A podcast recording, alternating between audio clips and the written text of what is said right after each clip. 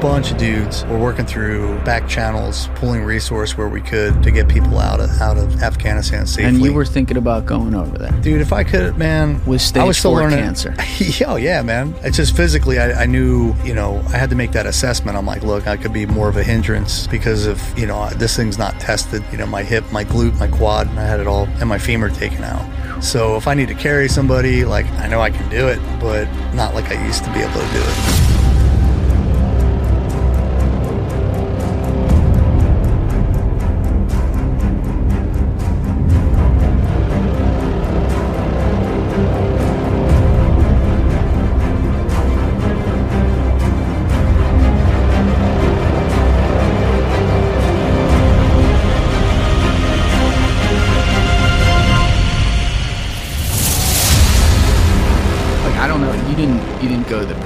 Take it in 2018 when they won. No, uh, I mean, dude, I, I saw people piss in places I've never seen in my life. And Philly we'll fans are like again. Oakland Raiders.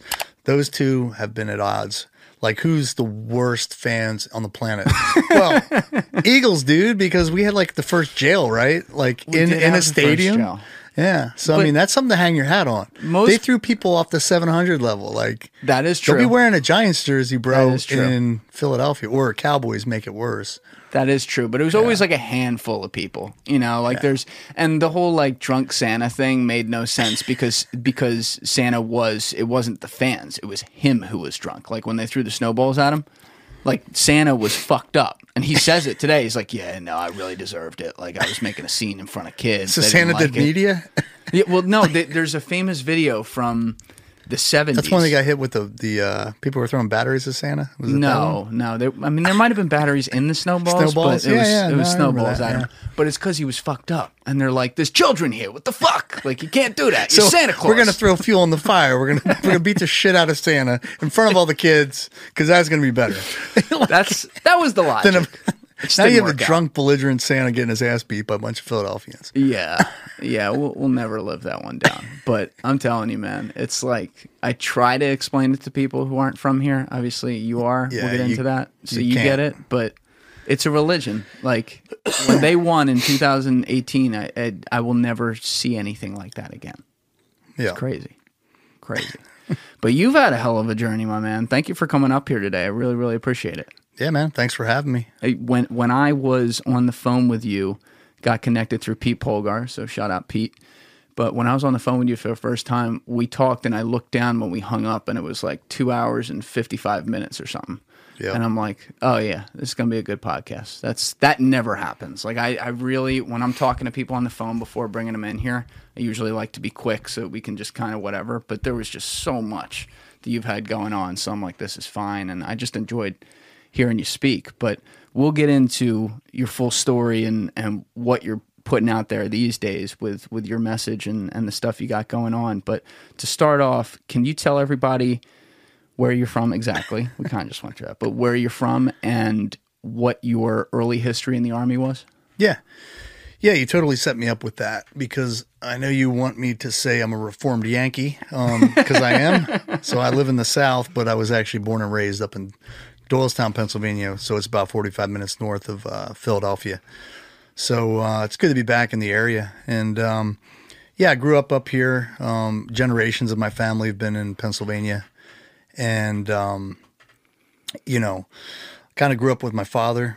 Uh, he was in the early days, you know, I always talk about like the formative years for him kind of has a lot of um, impact on me as a young young man. So, you know, he he volunteered during the early days of Vietnam, sixty to sixty four. He um, enlisted, became an MP.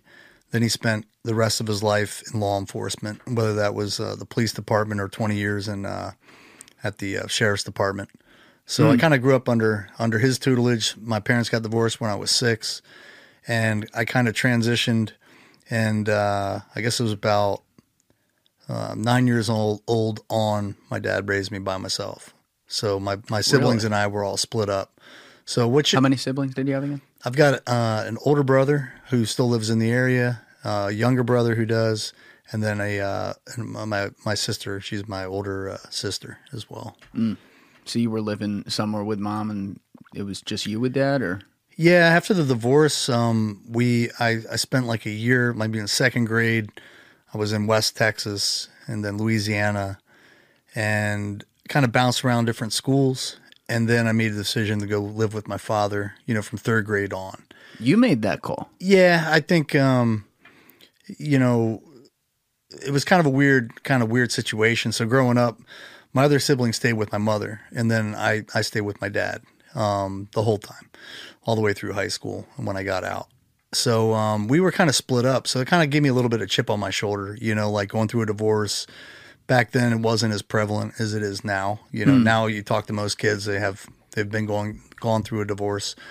But in those days, you know, um, it definitely had an impact because I was so young. I was only like six when they got divorced.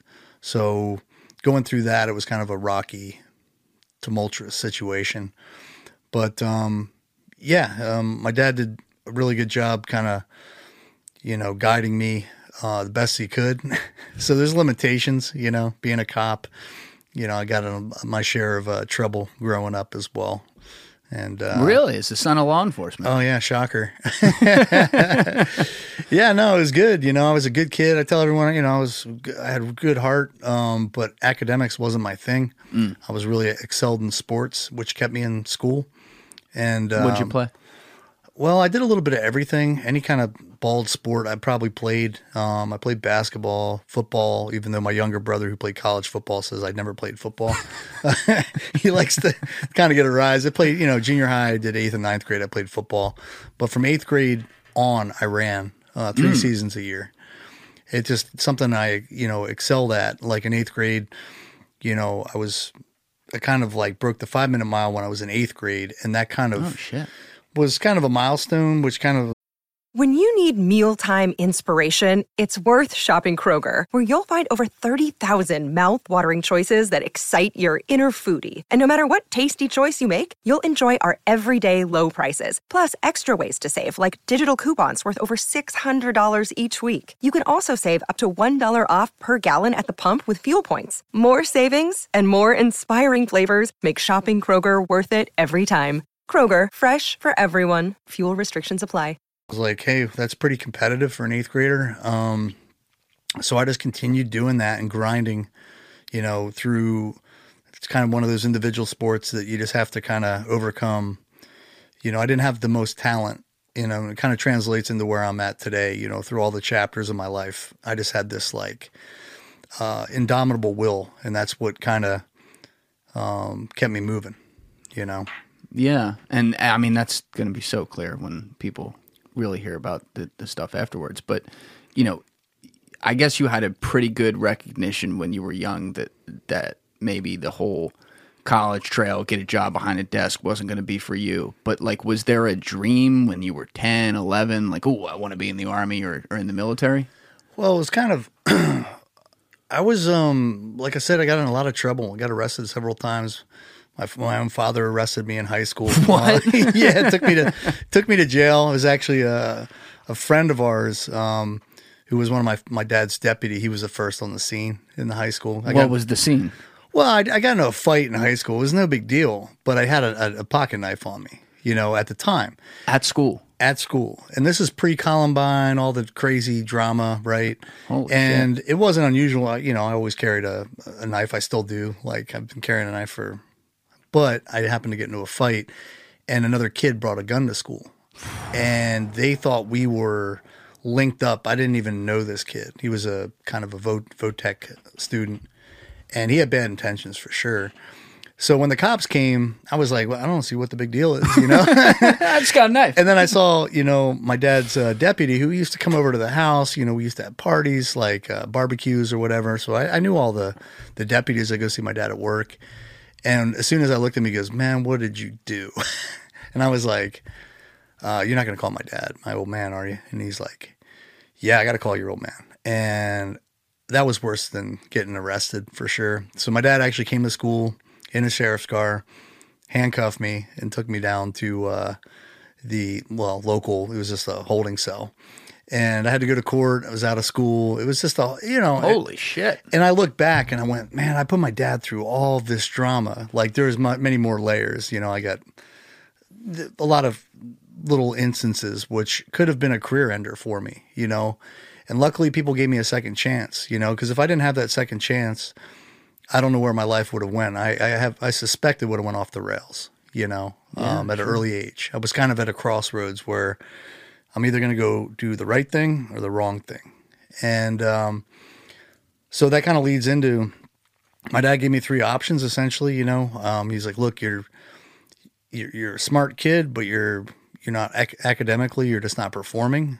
So if you want to go to school, you can pay for it, um, or you can go get a job, or you can join the military like I did. So my dumb ass goes down to the MEPS like the next day, and I enlisted for six years. Right. Six years. So I came home right afterwards. You right don't af- usually have to enlist that long, do you? no, the recruiter saw me coming like a mile away, man. I was like the poster child of like, you know, the I got screwed by a recruiter story because I didn't know there was no Google, there was not there was not a lot of um, uh, reference points for me besides talking to an actual recruiter, and all they care about is their numbers. Right. So like, well, what do you want to do? I was like, I want to be an airborne ranger. I had no idea what that meant per se. I knew Why'd was- you say it? well, I knew I wanted to do something like kind of, I wanted to do something that was super challenging, right? And I wanted to be tested because I had this like little bit of a chip on my shoulder, you know. I wanted to prove myself and um, and do something that was uh, super challenging. So they were like, "Yeah, everyone qualified." So I, when I enlisted, I I ended up in aviation. I had no clue. I go to basic training, go to AIT. They're like, "You're going to be working on uh, AH-64 attack helicopters. You're going to be like, a, you know, the furthest thing away from special operations." Were you going to be a pilot? I take it. Um, No, we were working on electrical systems and armament. Like, you know, we'd go in the field and like load them up with like Hellfire missiles and things like that. And I knew right away, I was like, this is not what I joined the military to do, man. I don't want to be, I want to be kicking doors and, you know, how do I get the Ranger school? And they're like, you can't go to Ranger school, man. You're not a combat MOS. Your mm-hmm. job is not infantry. Ergo, you can't go to Ranger school, but you can go try out to become a Green Beret. And I was like, well, that seems even better. So, Can you that- explain to people who aren't familiar with it? Just, I, I think this is a great opportunity to do this because these terms that the military will often just talk about passively because you understand all this, like Green Beret, Special Forces, stuff like that. You mentioned Army Ranger. Where is where does Green Beret fit into things? Like, what types of things do they do, and and how do they select people to get into that? Yeah, so we we call it uh, either SF or a Green Beret, kind of synonymous, right? So Special Forces in the Army is generally considered your your Green Berets, and in the Navy, kind of an equivalent, you have the SEAL teams, right? So we both have to go through extensive um, selection processes and rigorous training to um, to go through the the course, and then when you go through, um, so I went through in 95 and the first thing you have to do is go through a special forces assessment and selection course in North Carolina. So I was living in Germany at the time and all I knew what they told me was as long as you don't quit, you have a very high probability that you're going to succeed and get selected to move on to start the training course. Mm. So I had no other reference points. I didn't have a lot of the experience that most guys did have at the time. Like there was guys coming from infantry. They had they knew all the small unit tactics and how to move and fire teams, and I had no reference point, no land navigation skills. So I went in green. And you know what they're really trying to weed out is they don't want individuals, they want team players. But it, you know, when you're going through selections, it's totally an individual sport. And the number one thing is they want to make sure that um, you have the right you're you're trainable and you have kind of this um, it's more of a mentality i guess um, this that never never fucking quit mentality right because they give you tons of opportunity from start to finish you can quit at any time What's the training like? Like, what does it consist of? Um, at that time, you know, when you go to selection, you know, you might start off doing, uh, like, you know, one day they might just tell you to run. And I was a runner. So I was running, um, sub 10 minute mile or two mile time, even in high school. So I was a really good runner. But you have no no idea how far you're going to run. Is it a 12 mile run or is it a two mile run? And sometimes you'll be running with a ruck, you know, in boots, and they'll just say go, and you're like, well, how far? They're like, till I tell you to stop. So there's a lot of mind tricks to that, right? So I think a lot of people get discouraged, especially if you're not a runner or either less fit. It's you're you're just going, and it could be a two mile run or a twelve mile mile run, and then there's a you know a week where you're working with a team under this crazy. You're not sleeping, you're not eating, and you're constantly moving, and they might put you in a leadership role to put additional stress on you, and to see how you you perform under all these different mm. stressors which kind of emulates what it's like in a combat environment. You might not be sleeping, you might not be eating, you're going to be under a lot of stress. You're still going to have to shoot, move, and communicate with your teammates. And some people, you know, thrive in those environments, and other people kind of wilt. You know, so I think. How many that- guys were you with? so when I went to selection, I think it was over slightly, slightly over 300 started. Mm. I think it was like 320 something. And I think by the end it was like uh, less than 60 for this selection. And then you'll have to go through phase one, which is small unit tactics. That's usually a month you're in the woods doing raids and ambushes with a, you know, with in, uh, kind of a mock up uh, ODA or A team. So like 12 members, you'll be doing like raids and ambushes. And then you go to phase two and you'll learn your actual job. So I was a weapons sergeant. So we'd have to learn how to employ different weapon systems from small arms all the way up to, you know, surface to surface to air missiles and foreign and US. When, when you say employ for people, what do you mean by that? So you need to know how to clean, service, shoot, and uh, operate pretty much any kind of small arms, rifles, um, a- any anything that, that that shoots. We're, we're kind of responsible for being able to employ and training other people. Like that could be indigenous people, could be in Iraq and Afghanistan. As a force multiplier, you're training these guys up, utilizing what weapons they have commonly available. So, um, but yeah, it's it's a long course. I mean, you're in training for a year and a half, two years. Wow. Um, you got selection phase one, phase two, then phase three is Robin Sage, and then you can go to language school for six months, which is nine to five. You're learning a language depending on what regions you might be deployed to. So for me, thankfully, I was a French speaker. I didn't get Arabic, thank God. and then uh, you kind of move on from there. Wait, they thought they were going to deploy you to France, and that was going to be like your ultimate place as a special forces guy. Well, I was in Third Special Forces Group, and at the time, um, it was either um, Arabic. We spent a lot of time in North Africa, so there's a lot of French speakers there. Like most of the countries that I was in, uh, French French was like a close primary language um, because it was colonized by the we French. talking like Algeria, Morocco, some of those. yeah, most of the north. There's a lot of French speakers.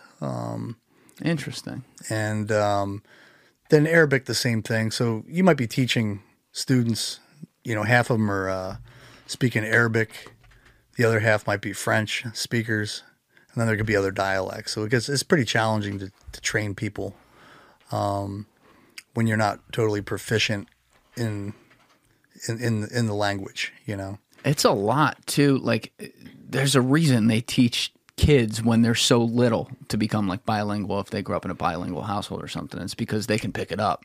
The older you get, the harder it is to do that. So whenever I hear guys like you, whether it be from a military background or like an agency background or something, learning languages like when you're 25 or whatever or 20 something like that it's it's you know you guys make it sound easy like oh i had to do this over six nine months or whatever that's hard Yeah, it's definitely tough. Thankfully, I took Spanish. You know, growing up in Latin, I, um, I had three years of Spanish in in, in high school. Um, so that kind of gave me a little bit of because it's you know when you talk you know Romance language, any of the yeah. romance languages you have that Latin root makes it a little bit easier. But yeah, I'm sure if I watched me in language school today, I'd probably be laughing at some of the shenanigans. can you still speak it Not not well. Um, I can understand better than I can speak, Mm. um, and I can read better than I can speak. Did you ever get to a point where you could think in it? Uh, not not quite. I don't think I was quite that proficient. Um, the problem with me is I've been exposed to so many different languages. I blend them all together: Spanish, French, Latin. Um, it's like I've been in all these different countries, so I kind of mold all these things together, and it's hard to switch sometimes, depending on who I'm talking to. Yeah, I'm always amazed by that too when you have the people who speak like six languages or whatever and they can go like that from one to the other. And I'm like, how do you like I'm I to- can't wire that in my head, you know what I mean? I'm trying to master English still. You know what I mean? So I want to make no mistake and claim that I'm like a super proficient French speaker. Don't, don't call me. Get a Rosetta Stone. you, you do pretty well with English. I'll give you that for sure. But so you you did that for a year and a half, two years, like the full length of that, and then they sent you. Was it to North Africa right away, or did you like go over to some base like Germany or something first? No, I um. So Hey guys, got five quick things for you this week. One, please share this episode around with your friends. Two, as always, please be sure to subscribe to YouTube if you haven't already subscribed.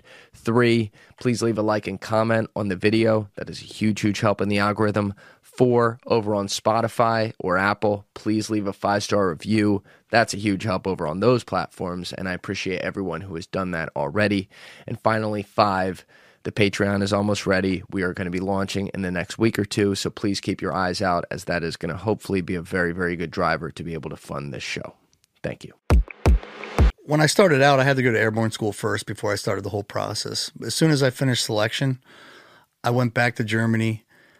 I left, I kind of closed down that part of my career in the military. And then I was um, sent to Fort Bragg for Special Forces training um, to the Special Forces qual- um, uh, Q course or qualification course on the way there, I had to go to airborne school because you know everybody has to be airborne qualified just before you even go to start the Q course. We had to go through airborne school, so I went through that, and then I started the Q course, and I, I was at Bragg until really about 2000, like the end of '99, going into 2000 is when I transitioned out um, after doing a uh, couple deployments to Africa. Oh, so you did? I was going to say you did do actual deployments. Yeah, yeah. So, I went to my A team.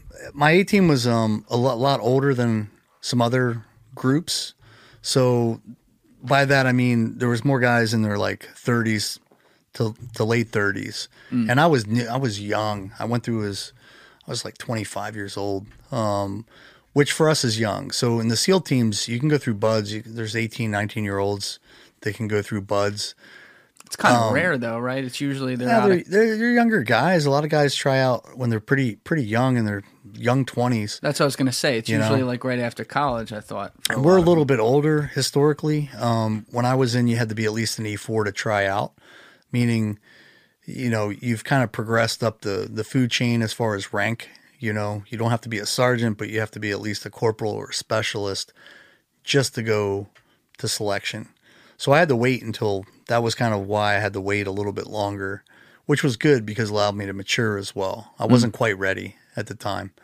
Um, you know, when I was like 21, I, I would have struggled because it's it's a, a lot of mental. Yeah. It's a it's a mental game, um, The not just physical. the older I get, the more I have an intense appreciation for those who enlist just in the military period when they're like 18 or something because I'm like holy shit. Me and everybody I know was a fucking moron when we were 18 years old. You know like we couldn't Yeah. you know we we a lot I at least a lot of my friends and and me like we were independent and you know we're had no problem transitioning to college and things like that worked. But this is a whole you know this is life and death shit. This is like higher calling. This is this is seeing the world in a whole new light depending on where well anywhere you go period but like especially depending on where you go if it's like a serious war torn area it's just i can't even imagine 18 year old me having to do that. And I do believe I would have figured it out. But the idea of like volunteering to do it, I'm like, like, oh yeah, that's that's what I'm gonna go do. That is an, a crazy fucking thing to me. Yeah, and looking back, you know, it's just I, I just wanted um yeah, it was it's kind of interesting because right when I got in, I started kind of working, you know, PT or physical fitness and physical training came fairly easy to me because I was always in good shape. I I started working out when I was six, seven years old, you know, through martial arts or whatever sport or running or whatever it was. So I had that under my belt, but uh, you know, it's it's interesting. It's kind of like I tell people about um, talent. Like I didn't have any talent, and you know, I don't know if you have ever seen the movie Steve Prefontaine. He was a runner back in the day, but it was kind of interesting. It's like you know, you're not big, you're not you're not you're not strong enough, you're not fast enough. You know, might not be the most athletically gifted person, but that's what I think. Those types of people, like we are kind of talking about Rocky, right? Um, there's gri- there's people that grind, and people that are super talented in sports or anything. It could be professionally. Some of those people don't have to work quite as hard that people that don't have that talent do. So sometimes when you have a lot of talent, you don't have to go in that deep water. Like the deep water mm. meaning the struggle, like the mental challenge when you're pushed to the brink to break. And I like to use the analogy with MMA fighters, right?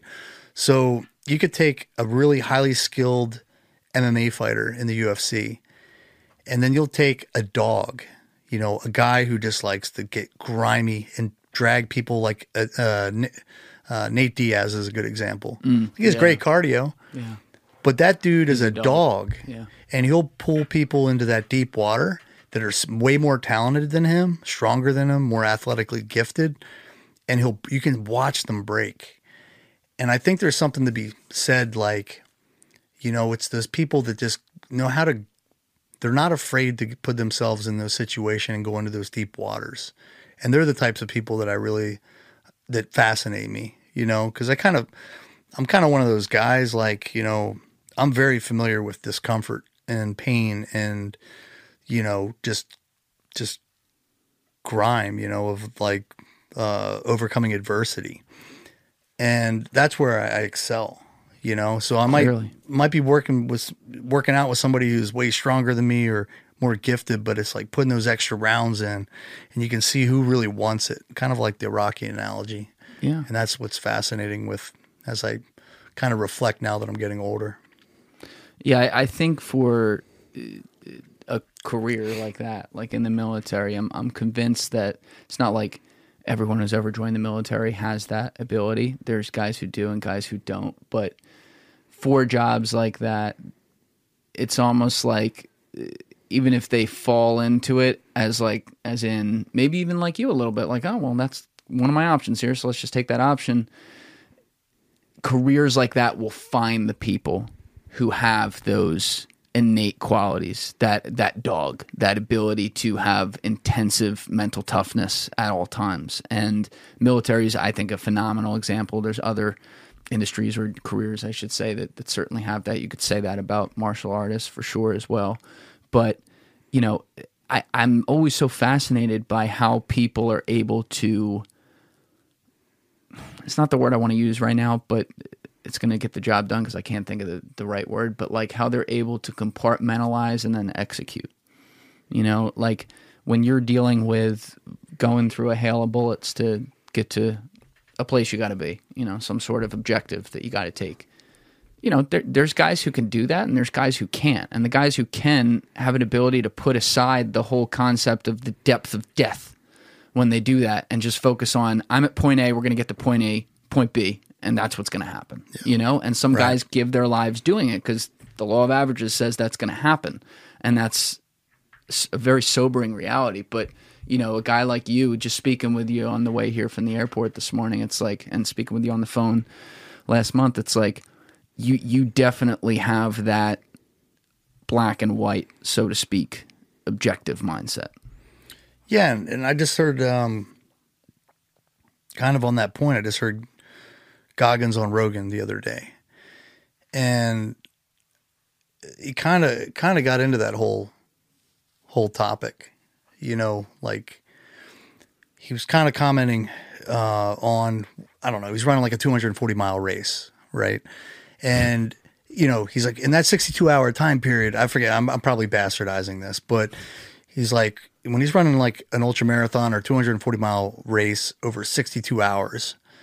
I mean, some of these events he's showing up hurt on the on the starting line. Oh yeah. So you already have that doubt, and that's that inner bitch in your head. It's already creeping in when you're at the going to the starting lines. But he goes out and does it, and what you learn, and what I'm trying to share with people is like through adversity, there's opportunity for a significant amount of growth. Yes. And Goggins talks about it like he was talking about that 62 hours is like the equivalent of seven years of life, mm. of understanding the dark. That's where things grow.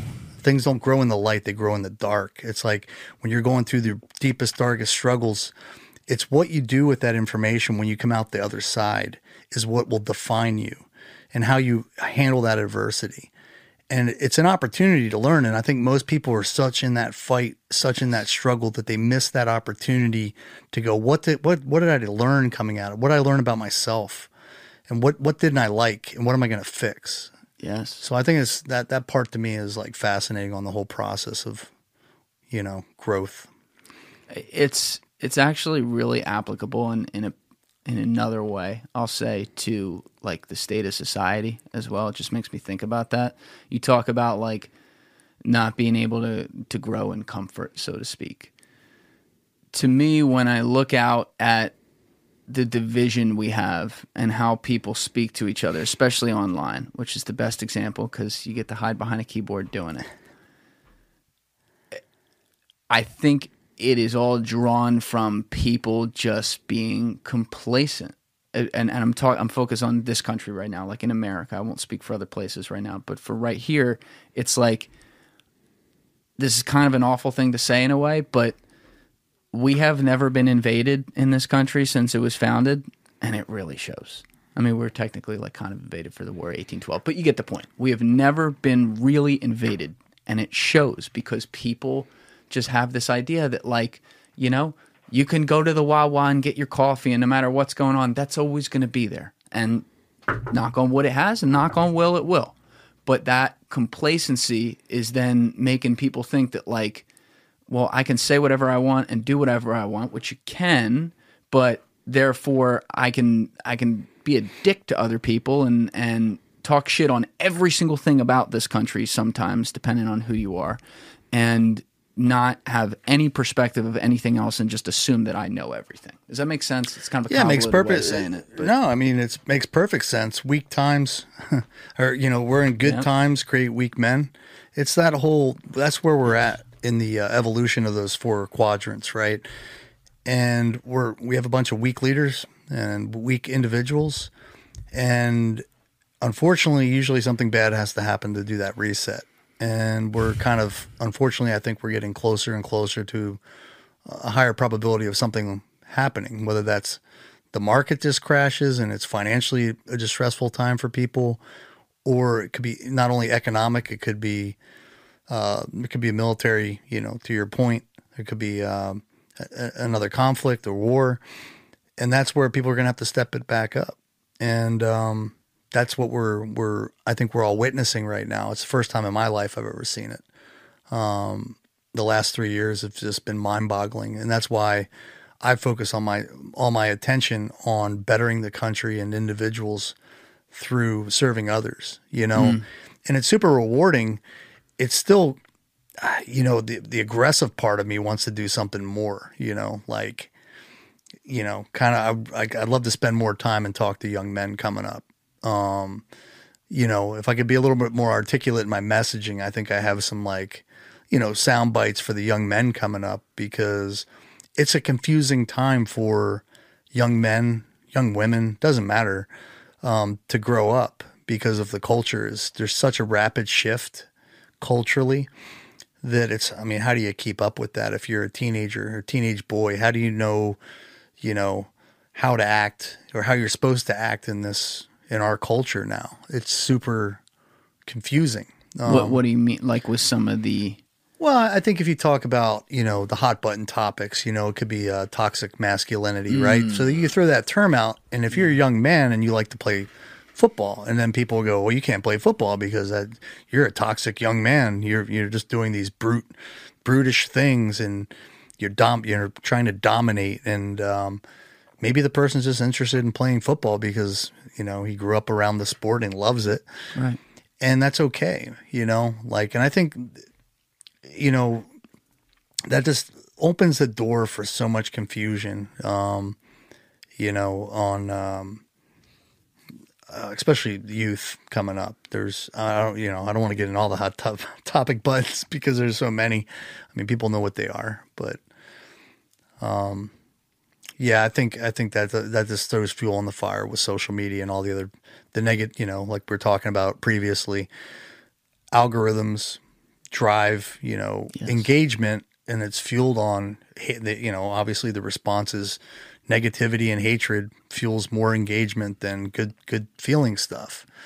So, you know, how do you not fall victim into that? And um, just like you said, keyboard warriors, you know, If- whatever I say to somebody on a keyboard, I will 100% come say it to your face. Yes. But I don't waste my time trying to bring other people down. I try to build them up. You know, that's where I spend my time is on the positive attributes. If I don't like somebody, I just don't follow them. Yeah. Like I'm not going to spend time and try to like, hey, this guy's a clown. You know, it's like, all right, that's not helping anything, right? Well, it's a good point because the problem is a lot of people, especially younger, who came up in this era, so to speak, they live in a world where, you know, think of teenagers right now. They live in a world where you can be instantly in a micro way connected to anybody, including the most famous people or whatever. So when you want to say something, you have access to do it. And because their friends do it, then they feel like they can. And then once they do it once, they'll do it twice, and then four times, and then 16 times. And it just continues, it continues. And what they don't realize or seem to not realize is that it's not just them saying these things to other people. They become self fulfilling prophecy like ideas that they carry with them about the world. So if you are out there every day saying "fuck you, die" in the comments to somebody, Right. to whoever it is, all these different people, you're gonna start. It's not like you necessarily going to be the person who actually like thinks that when you wake up in the morning, but you're gonna you're gonna take on that vibe. You're Right. going to take on that tear down vibe instead of build up. And that's going to affect, like, if you have dreams or want to do something or go after something, that's going to affect your ability to even approach that yourself because you're going to be defeatist in a lot of ways because you're like, well, they couldn't do it and they're fucking assholes, so I, I can't either, whatever. No, yeah, that's a hundred percent. And there's so much online's dangerous all the way around the board. Like I think, you know, I'll give you two examples just off the top of my head. One, like say pornography for young men.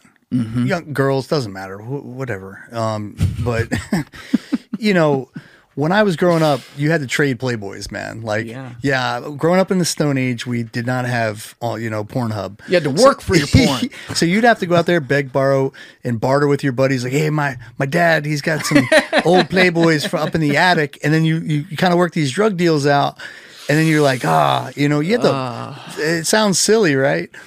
But now it's like anything that you can possibly think of, in you just put into Google search, Google image, it'll show up. And kids are subjected to that at an extremely young age, man. And it jacks up everything when it comes to uh, how they perceive relationships, women. You know, it's just one little thing, you know, and it, it's it's um it's just a danger. It's it's dangerous for kids. Like we we, we were raising an eighteen year old. We didn't let him have uh, his iPhone until he was like 13 or 14, and he gave us so much grief. But even then, it was still restricted until he was like 16 years old. Yeah. You know, I was like, hey, man, we had Teen Safe on there. I could read his text messages. And, you know, you, it depends. Everybody parents parents differently. But for us, it was like, like, yeah, he's going to see stuff, but let's try to educate him on the, the, the dangers of some of this stuff. And whatever he's going to do when he's a, a you know, grown ass man is going to be up to him but I don't want to condone it. And, you know, I'm not here to be a buddy. I'm here to be a good role model as a father figure, you know, to a young man that's growing up. And, uh, you know, people get a lot of grief for that, you know. They You shouldn't. don't have an iPhone like fully enabled and you're 10? Like, Well, yeah, I guess, I, I guess I guess the yeah know? the, the other the other kids definitely are like that. I'm I'm sure, but I think in the long run, he'll probably thank you for that. Yeah, I mean that's the goal, right? Like, and the the second the second one is just you know information's flowing at, at, at just such a rapid rate, Yes. more than we can process the information. So whenever you see something that's a hot button topic that pops up on Instagram, TikTok, whatever, whatever, um, whatever social media platform, as soon as it goes out, people don't even read or fact check. And it's I'm a fairly intelligent human being, but it's hard for me to fact check. I've been called out before. I posted something online before that wasn't true. I took it down, you know, because I was like, oh, I fact checked this, but two different sources, but they were both wrong.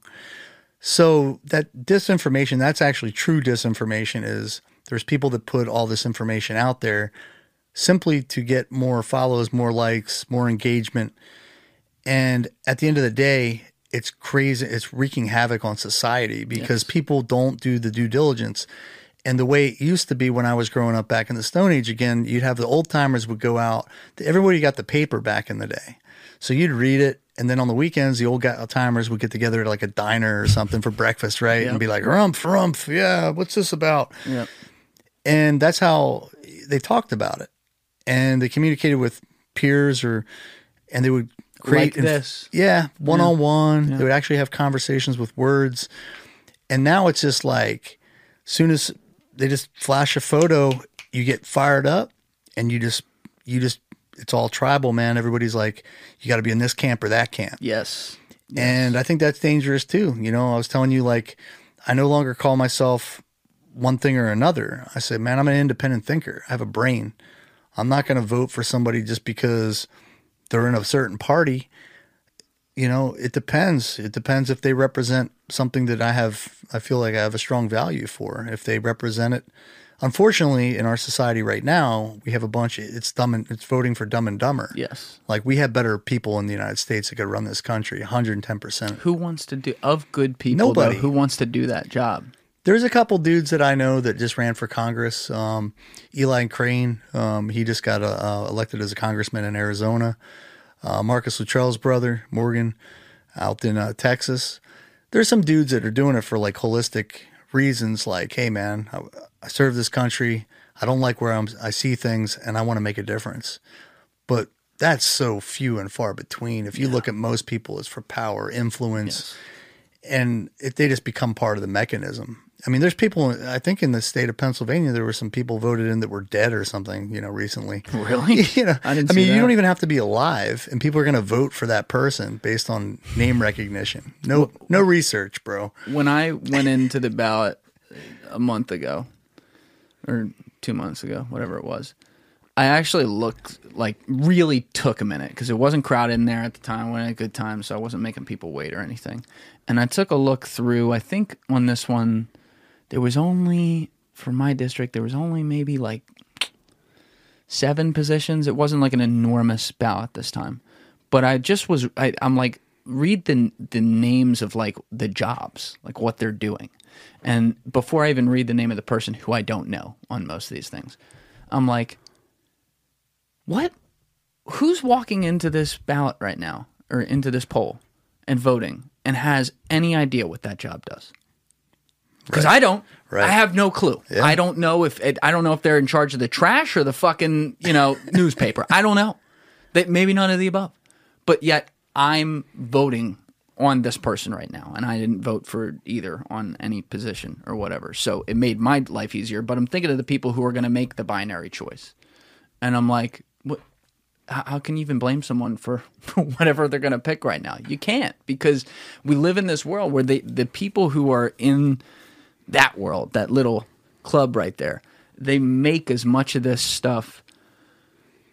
Uh, what's is this a word? Un, undecipherable or whatever? I, I might have made that up, but they they make it impossible to understand. So that people just get sick of it and, and move on and go to the next, you know, major public fight that's on social media over something. And if you want a great example of that, look no farther than what they name these bills. You know, they may try to trick you with something simple, call something the Patriot Act. You know, because it's like, oh, how can you vote against that? Got to right? be good. Got to be I'm good. a patriot. But then there's other ones where Right. they'll where they'll name it. Although that might have even had a long name itself too. They just nicknamed it that. I don't remember. But there's a lot of bills where it's called the but but but but but word I never heard of, word I never heard of, word I never heard of, and you don't know what's in it. And that's because they get to be in their little chamber down in D.C. and get to say, "Oh, look at all these dumbasses. They don't even know what we're doing right now." And they're the ones creating the laws. Yeah. For the common person, that's a that's a wild thing to think about. It all comes down to money. Um, Yes. if if you don't have, I mean, we just had the ma- massive runoff in Georgia for for Senate. Oh yeah, you, know, had live Herschel outside Walker. Atlanta, right? Yeah, yeah. So we had that whole situation similar to yours up here with um, Fetterman and Oz. Like you're just amazed at the uh, qual the qualifications of candidates. I was like, listen, I don't care where anybody sits politically, but I'm pretty sure. I love me some Herschel Walker as an athlete, but I'm pretty sure I can beat him in a game of chess, right? You know, hey man, if you're out there, Herschel Walker, you want to play a game of chess and put it on film, I'll be your guy. And I'm not very good at it, but pretty sure I could beat you. when he started talking about the air, the air in China, And I'm just it's like, blowing over there. it's just like, and then it's the best we got in our country, bro. the worst is you hear like four No. four people in the audience like hell yeah, whatever. And you're like, oh no. That was probably me But a lot, a, my southern accent. a lot of a lot of people in there were even like crickets though, where you're like, what did what did he just say? Like that's we're voting for this guy. It, I mean, you know that thought process is coming because it's just. It, it seems like it's almost like a joke now. Like they get the candidates get worse and worse. Well, I mean, what number one thing people need to remember when it comes to politics is the politicians represent us, the people. Supposed to. That's what the narrative needs to change. It, when you go through all these political arenas and and these, I mean, if they're spectacles. I mean, like let's call it what it is. It's like reality TV. Um, they work for us. They they represent the people. The people are the ones in control, and that's the way this country was formed. And it's all twisted right now. I think people are just like they're in all of all these politicians, and I'm like, look, they they represent. They're our voice. So if you don't like what you see, get out and vote. And you know, the the biggest challenge is how do you how do you get better candidates in, in office? And unfortunately, you need tons of money. These super PACs and everything else that back these candidates. I mean, I'd see a hundred in the course of an hour or two hour show, maybe like fifty to hundred ads for that runoff. And I'm like, how much money are these guys spending? And it's like who and you can see who has the deeper pockets. Yeah. And that's not that's not a good indication of like qualification. So anyway.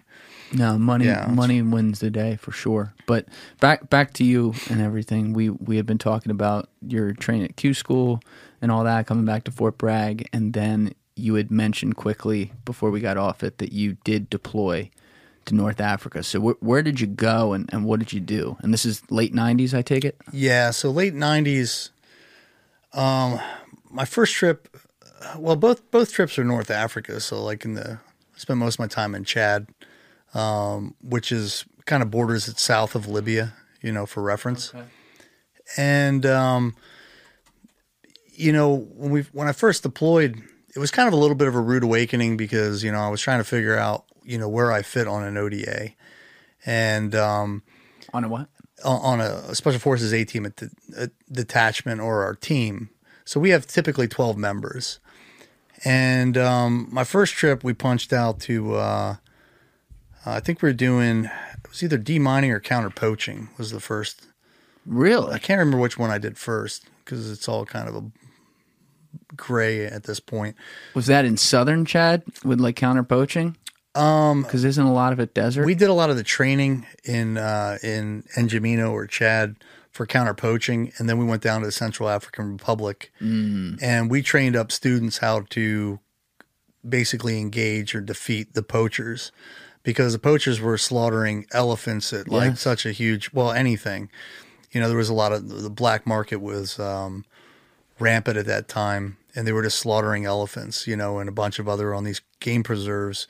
The poachers would come in They kill an elephant for like fifty bucks or whatever. And you're just like, holy cow, man! This is uh, But the military had you doing this. yeah, because they were killing um, game wardens, uh, the people that worked on the preserves, and also some of the military that were trying to protect, you know, and augment. They were just getting owned. So we had to teach, you know, um, counter poaching and like, okay, how do we combat these guys and how do we engage them? So we train train our students up and then, you know, work with them to actually go fight with poachers and things like that. My friend Ryan Tate, who is on this podcast, he founded an organization called VetPaw, and he's a former Marine. He served in Japan and then was in both Afghanistan and then Iraq. And when he left, he worked for the State Department and found out while he was working at the State Department in the U.S. about the poaching wars in Africa and was so blown away that he picked up and fucking moved there. Holy shit, it rocked my world. The first one was an elephant laying on a, a tar road, no face. ISIS in Africa, up to 40% of their operations, terrorist activities, are funded off the illegal trade of elephants and rhinos. They are poaching animals to kill humans. We arrested the poaching network responsible for 18,000 unaccounted elephants in one year. If they catch a park ranger, they will torture them. They'll kill their family, everything. The poachers. Yep.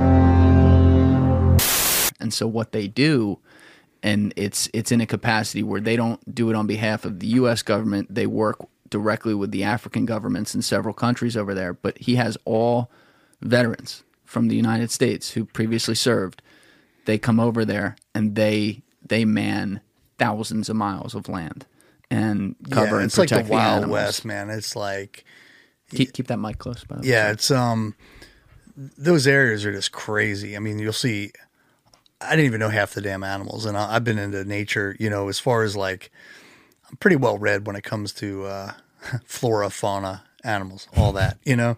So I get over there I'm like, "What is that? It looks like a DLT." They're like, "What's what's a DLT?" I'm like, "That's a deer-like thing." It's like looking at a deer that weighs 700 pounds, Yeah. you know, and you know, lions and that part was really cool, but you know, when you, when you pull up and you just see elephant skulls lined up, you know, like a hundred of them in a row, and you're like, dang, yeah, these guys are decimating, you know, what's left in uh, the Central African Republic or Congo, and you know, those areas that are somewhat untouched.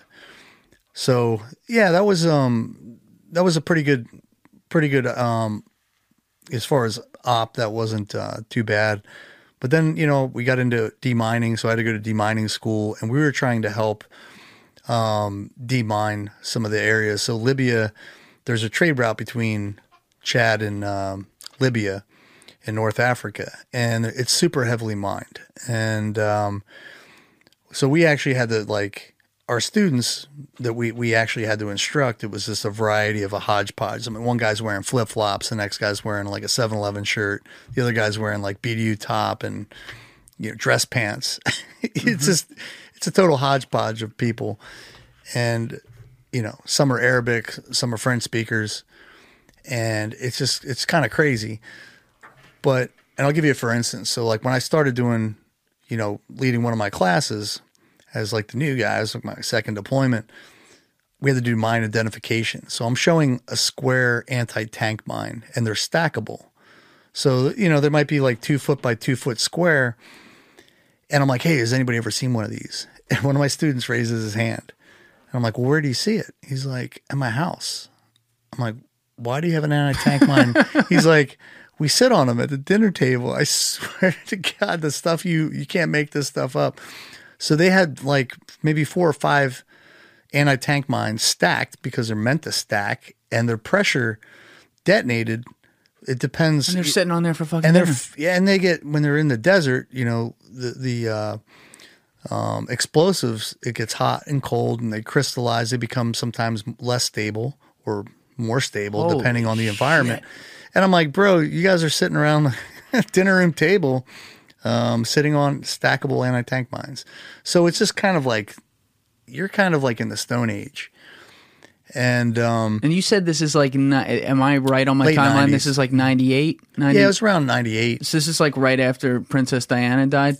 Yeah, yeah, because was. she was huge into this. She was out there because the, this there, it was just blowing up kids left and right. Yeah, The mines is crazy. yeah. I don't, I'm not. I'm not a. Uh, you know, you watch movies with the EOD guys. Um, I am not an explosives expert. I don't want to go walking in the minefields anymore after seeing some some of the some of that craziness. But um, yeah. So at, at the time, long story short, with those two deployments, I just didn't like where, you know, special operations. Like, especially SF at the time, Green Berets were doing a lot of foreign internal defense. They call it FID missions. So you're more or less training, and you know the counter poaching, demining. So the mission set isn't wasn't really what I was looking to do. But I already had reenlisted my second time, and I was get, coming up for a third that would have put me over 10, uh, 10 years. So I might as well stay in at that point. And so I had a heart to heart with my team sergeant. I said, "Hey, man, you know, things just aren't, you know, the op tempo is not exactly what where I'd like it to be. You know, I'd prefer to be kicking doors, doing really cool, cool guy stuff. So I thought about trying some other opportunities. If you know, if I decided to stay in, but I made the decision to get out because I was getting ready for my third reenlistment. And um, This is 99. yeah, it was in the fall of '99, going into 2000. But did they? I'm I'm just curious for our history out there to just see what some of the attitudes were. This is everyone knew what Al Qaeda was once 9/11 happened, and a lot of people weren't say nearly as familiar with it before then. But in I think maybe it was like 98, you had the embassy bombing and stuff. This Yeah, was so happening in Africa. Were you I was- involved around any of that? Yeah, actually, I was in country when the when uh, Dar es Salaam, uh, when the embassies um, got hit. We were, I think, we were one of the only U.S. military groups in North Africa at the time when the when those uh, the bombings occurred, and that was the first time I heard of uh, Osama bin Laden. So he was in Sudan at the time, and he actually put kind of some orders out, knowing that we were next door. We were, um, I think, we're a country to the uh, west Yeah, of Chad. Sudan, Yeah. and you know we had to go like a higher thre- threat posture after those bombings because he said any Americans were going to put a hit out, you know, on uh, U.S. service members that are in Africa. And so I got home and I kept the Time magazine because they were like, hey, this guy is in Sudan. He's threatening. You know, we only had like seven dudes in country at the time. There was only seven of us. So it wasn't like we had a big contingent. We didn't have military, you know, backing. Sure. So, so it kind of changed, that kind of changed the viewpoint. And then when 9 11 happened and, you know, so on, I was like, oh, kind of, kind of starting to, you know, that was just kind of like reading the tea leaves a little bit back then. Didn't know how significant, you know, Osama bin Laden was going to be um, back then in the late 90s. So when you left, because it wasn't in, things weren't on the footing that that you had expected or wanted it to be. It wasn't like you were thinking in your head, "Yo, like this Al Qaeda stuff and this this vacuum in the Middle East that's dragging into Africa as well is a big deal." And like, I want to be around for this. You weren't. It wasn't. No, man. there. Had I known, I would have stayed in 100%. Like, Yeah. it, it just wasn't in the cards, though, I guess. Um, had, I guess I would be a failed military analyst because I just didn't see a 20 year war occurring um, several years after I got out.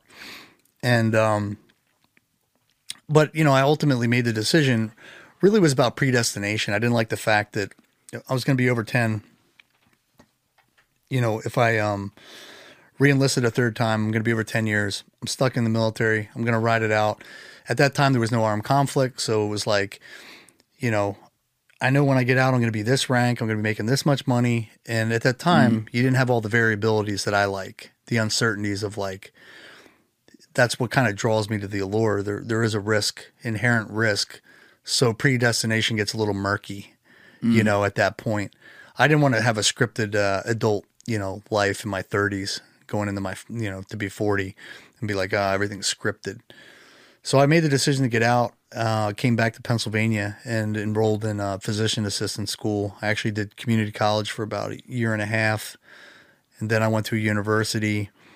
And, you know, while I was in school, 9 11 occurred. So I was actually in a barbershop uh, getting ready to take a biology test. And it was like 8, whatever, the, the first tower went down around 8.30 or so in the morning. And I was in the barbershop and it was on live TV. And I see the first plane burn into the uh, Twin Towers. And I was like, whoa. And right off the bat, I, I, I was pretty certain that it wasn't an accident but I wasn't 100% sure. And I was like, well, I, I still got to go f- take this freaking test. So I get back in my car and I'm driving to, towards Philadelphia to take this biology test of all things. And I'm listening to Howard Stern on the radio, like Oh, live. listening to that broadcast. Yeah, man. And he's looking out his window and he's like, oh, a second plane burned in. And I turned right around, dude. I, I left. I was like, I knew right then. I'm actually getting goosebumps. But I was like, oh no, I'm got to go right back to my house because we didn't know everything started to unfold between the uh, the Pentagon and uh, Flight 93. All those things started occurring, and I was like, how big is this going to get?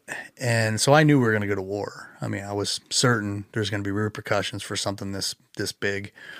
So I called my uh, team sergeant up. And I said, hey man, I want to get back in the SF. What do I got to do? And he goes, man, Same day? uh, it was probably like the next day because I was still trying to figure out.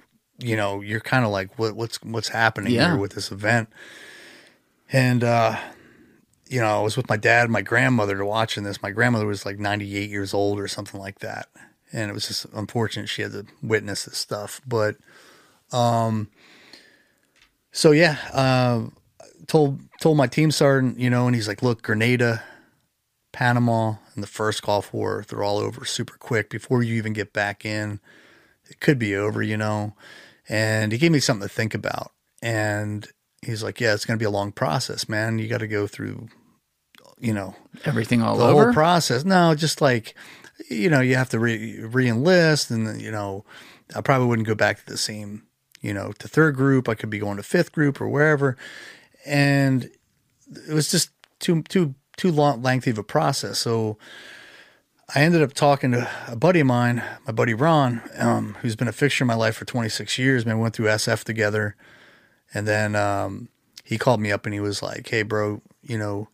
OGA or the the agency's hiring, you know, um, for GRS, and Agency, CIA? yeah, so they the CIA was kind of scrambling to put human intelligence sources in Iraq and Afghanistan because we had kind of a gap at that time uh, with human intelligence, like on the ground, boots on the ground. So, you know, I was like, well, what do I got to do? And I said, I'm definitely, I'm, I'm definitely game. I'm definitely interested in like, what do I got to do? Well, I want to do it now. So I went through like this lengthy vetting process where, you know, you have to fill out a SF 86, which is essentially an in depth background, you know, to get your clearance. Had to go through like, you know, your, your standard. What is this right after 9 11? Um, well, it probably took me about a year plus. So I was still enrolled in school, Okay. but I was going through this vetting process. Like I had to fill out a bunch of paperwork for the federal government. They had to have the FBI come to my house to do a background check. And then you had to go to like shooting shooting schools, driving schools, physical fitness, you know, all that kind of stuff. So when all that was said and done, um, we did a workup and we were part of the first like really 30 guys, but I think it was like for me, I don't know if there's any other guys before us, but we were we uh, infilled into Iraq just after the invasion. So it was like the summer of 03 is when we were like basically boots on the ground in Iraq was like the summer summer of uh, 03. All right, so let me make sure I understand this all correctly. You get in after going through all the stuff in the government, like you were talking about. Background check, that takes a while, takes you through 2002. In 2003, now you're you're hired, and you mentioned obviously going on the ground in Iraq in, in the summer. But where, was it? Were you officially like hired by the CIA, or were you hired by a private company that was contracted by the CIA? Why do you want to set me up like that, man? sorry, I can't answer I that question. um, well, I'll talk about our, you know our background. So it was kind of a interesting. What was interesting about it is you did have a lot of guys that had, you know, either SF or SEAL backgrounds. So most dudes had military backgrounds, um, especially for the work that we were doing at the time. Um, so predominantly mostly SEALs and SF, but there was other outliers, like people with different backgrounds. Um, it was few and far between, but um, they took this like this motley crew and kind of trained everybody up, and we all had different backgrounds. So like when you're clearing rooms, like CQB things like that, um, it was slightly different for each group, and um, so it was a little weird, kind of being thrust into a situation where you had guys from, you know, Army guys, Navy guys working together hand in hand. It was kind of like a little bit unusual at the time. So it was kind of unconventional. You're saying because the way you guys went about things was Well, different. operationally, we had similar tactics, but there's all, you know, each group has a slight variation that might make, you know, their secret sauce a little bit better, Right. you know, for what they do. And, um, so I thought it was interesting that, you know, you took a variety. It was kind of like SF, you know, if you take like a, a special forces A team or, you know, a SEAL platoon, it's almost all synonymous, like in the sense that you'll have your, the different personality traits. Like you might have one guy from Oklahoma, the next guy's from New York City. One dude's into like country, you know, you know, and he'll go by his call sign will be country because he's like super, you know, big belt buckle, hat, the whole nine. He's like, I grew up on a farm, and then you'll get like the other dude is from New York City, you know, he's like from an urban environment.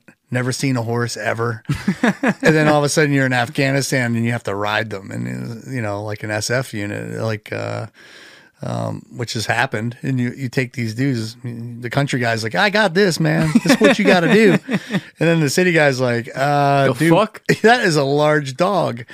Um, I'm not getting on that thing. so it's just kind of crazy, man. Um, and that's what makes complementary, you know, when you have teams with a variety of backgrounds, that tends to make the unit stronger, right?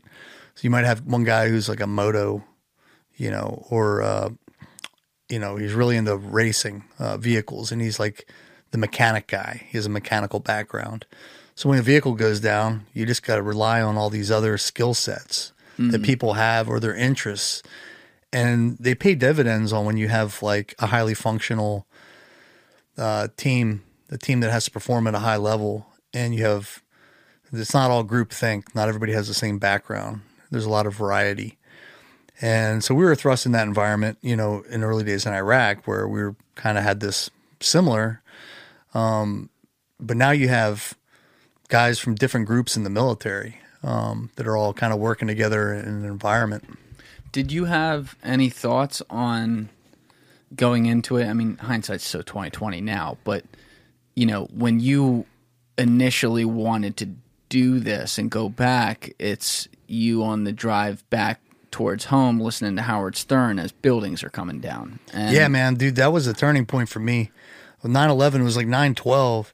And to see, like, um, I know we talked on the on the car ride to the studio. I said, man, I'll never want to fuck another 9 11, 100%. Um, but the 9 9 12, you know, it's almost cliche at this point for people that do remember 9 11. The day after 9 11, man, I remember walking down the street and you just bump into another dude. Nothing. You, have, you don't even have common backgrounds. Didn't matter, man. People were like, "Hey, what's up, brother?" You know. Yeah. It was like, "I got you, man." Like everybody was so unified. Like you, it was just cr- American flags everywhere. People were just kind of like amped up. But there was a lot of positive that came out of it. With the the country just seemed super unified and pissed. But you, the, the point being though, when this is when that's happening and people are unified around this issue, the issue is Al Qaeda attacked us. We're at war, and at the time, it's like okay, we're going to Afghanistan where they're harboring them. But then you spend 2002 going through all this background Yeah. to get back in, and by the time you're roped up to go, now they're like, oh, by the way, we're going to Iraq. Yeah, so like, no was there like what I a was what the fuck is going on thought going through your mind? No, not at all, man. I was like, hey, wherever you send me, I'll fucking go. Um, just just tell me where I'm needed. Um, I was just a cog in the wheel, you know. Um, I I just knew that I wanted to be a part of the fight. I wanted to take the fight overseas so people in this country didn't have to go through one. Uh, the biggest fear, even before 9 11, was always that terror plots are going to happen in the United States. And we've stopped countless ones um, that probably some some of them will never be public knowledge. But to see that when 9/11 occurred, I never want to see that again. Um, I don't want to see it. I don't think anybody would. You know, it's just so. It's just crazy. Um, you're you know t- attacking innocents, non-combatants. You know, guys are just going into work one day and then suddenly everything just changes on a dime. So I thought, you know, the reason I was put on this planet is, uh, uh, you know, I, I always say when I got out of the military, I felt like a Ronin. And even when I got out of contracting for GRS, I felt like a Ronin. You know, I was like a samurai with no master, you know, and I just didn't get the purpose. Money didn't drive me. Um, you know, it wasn't about how much power, influence, or money that I, I made running defense companies after I, I finished. I just felt like there was a higher calling and a purpose that I wasn't fulfilling. And protecting other people has always been one of those things that I, I was just naturally draw, drawn to.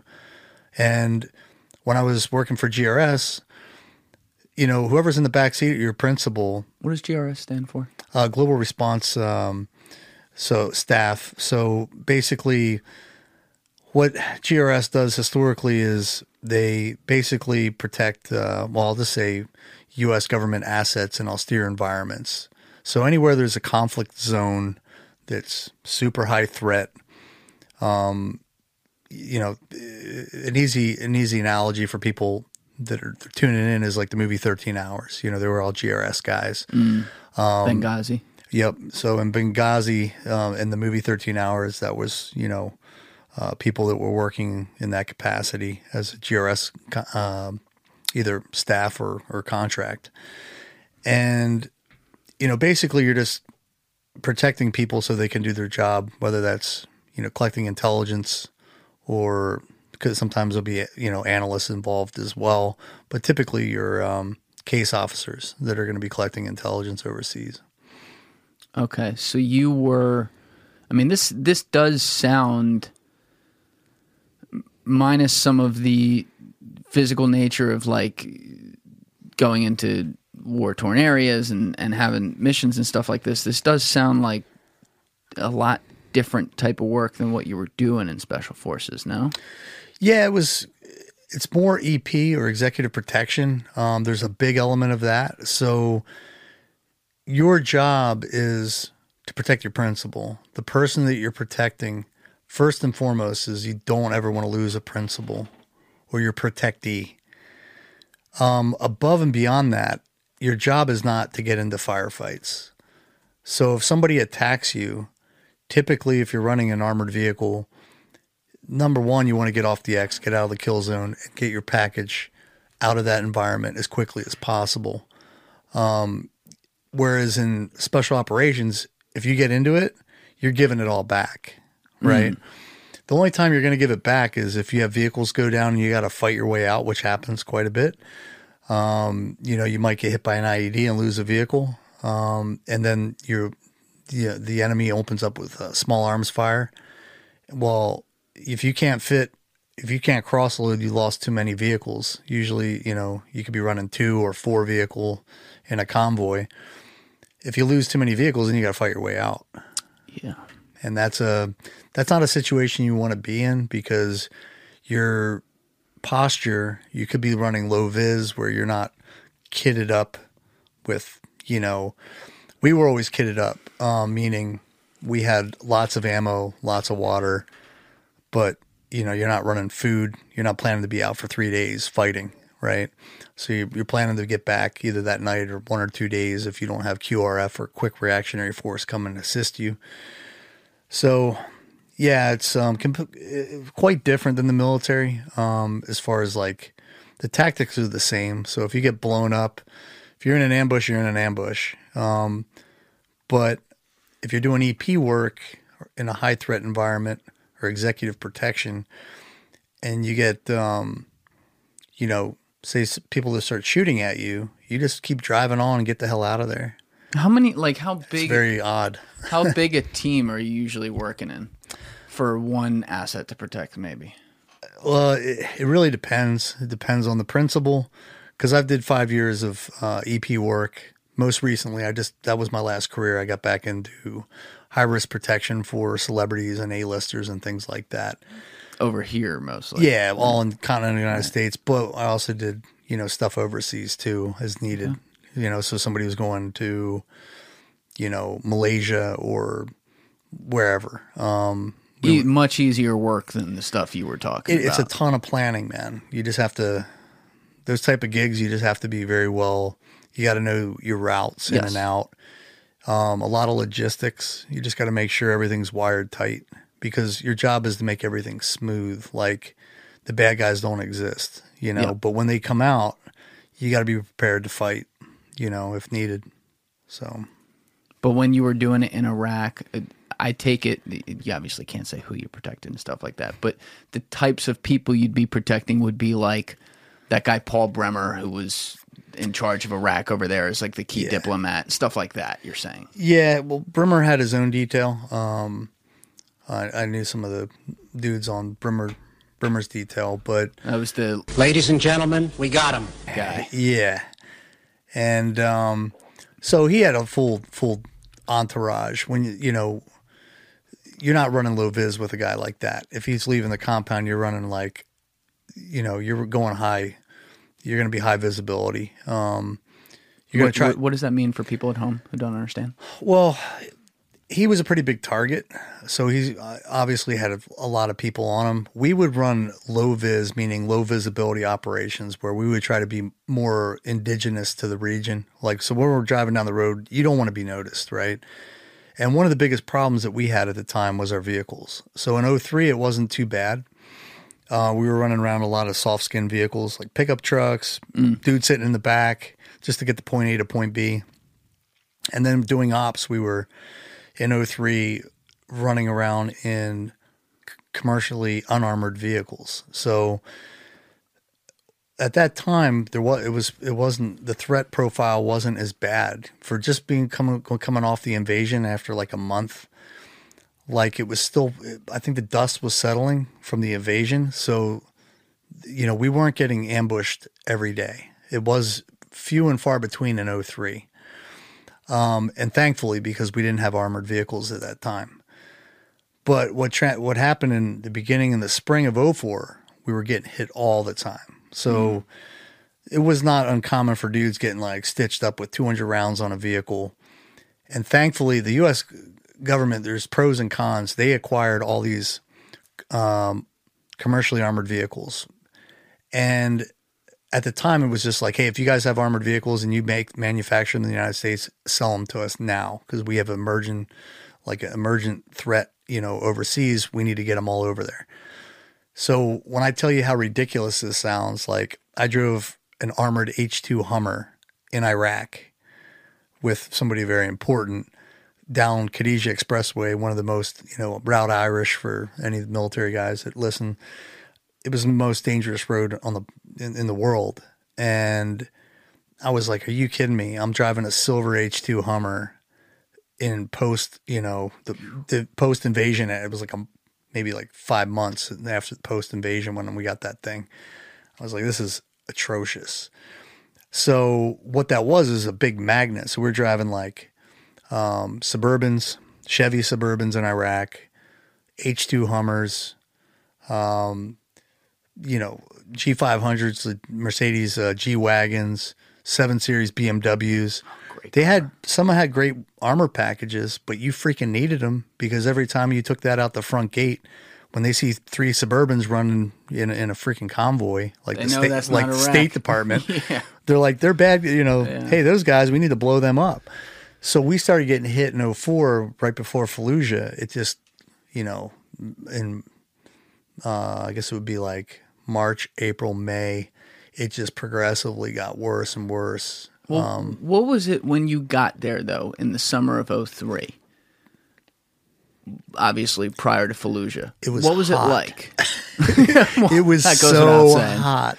But like what was Uh. the environment like? Was it still low key like during the honeymoon mission accomplished phase where there wasn't a fuck ton of violence and the the sectarian stuff hadn't totally blown up yet? Yeah, it was more or less. I Keep talking. I'm just fixing the light. Go ahead. Yeah, I think what it was was um, I think the dust was just settling after the invasion, and really, I think when we the de-Baathification of the country, when we took the Baathist, you know, it, it, we basically we created a vacuum. We fired a bunch of high-powered individuals, g- government, military, and the dust was just settling off of you know doing that. Like we put Paul Bremer in charge. We we started firing a bunch of the the head shed from Saddam's re- regime.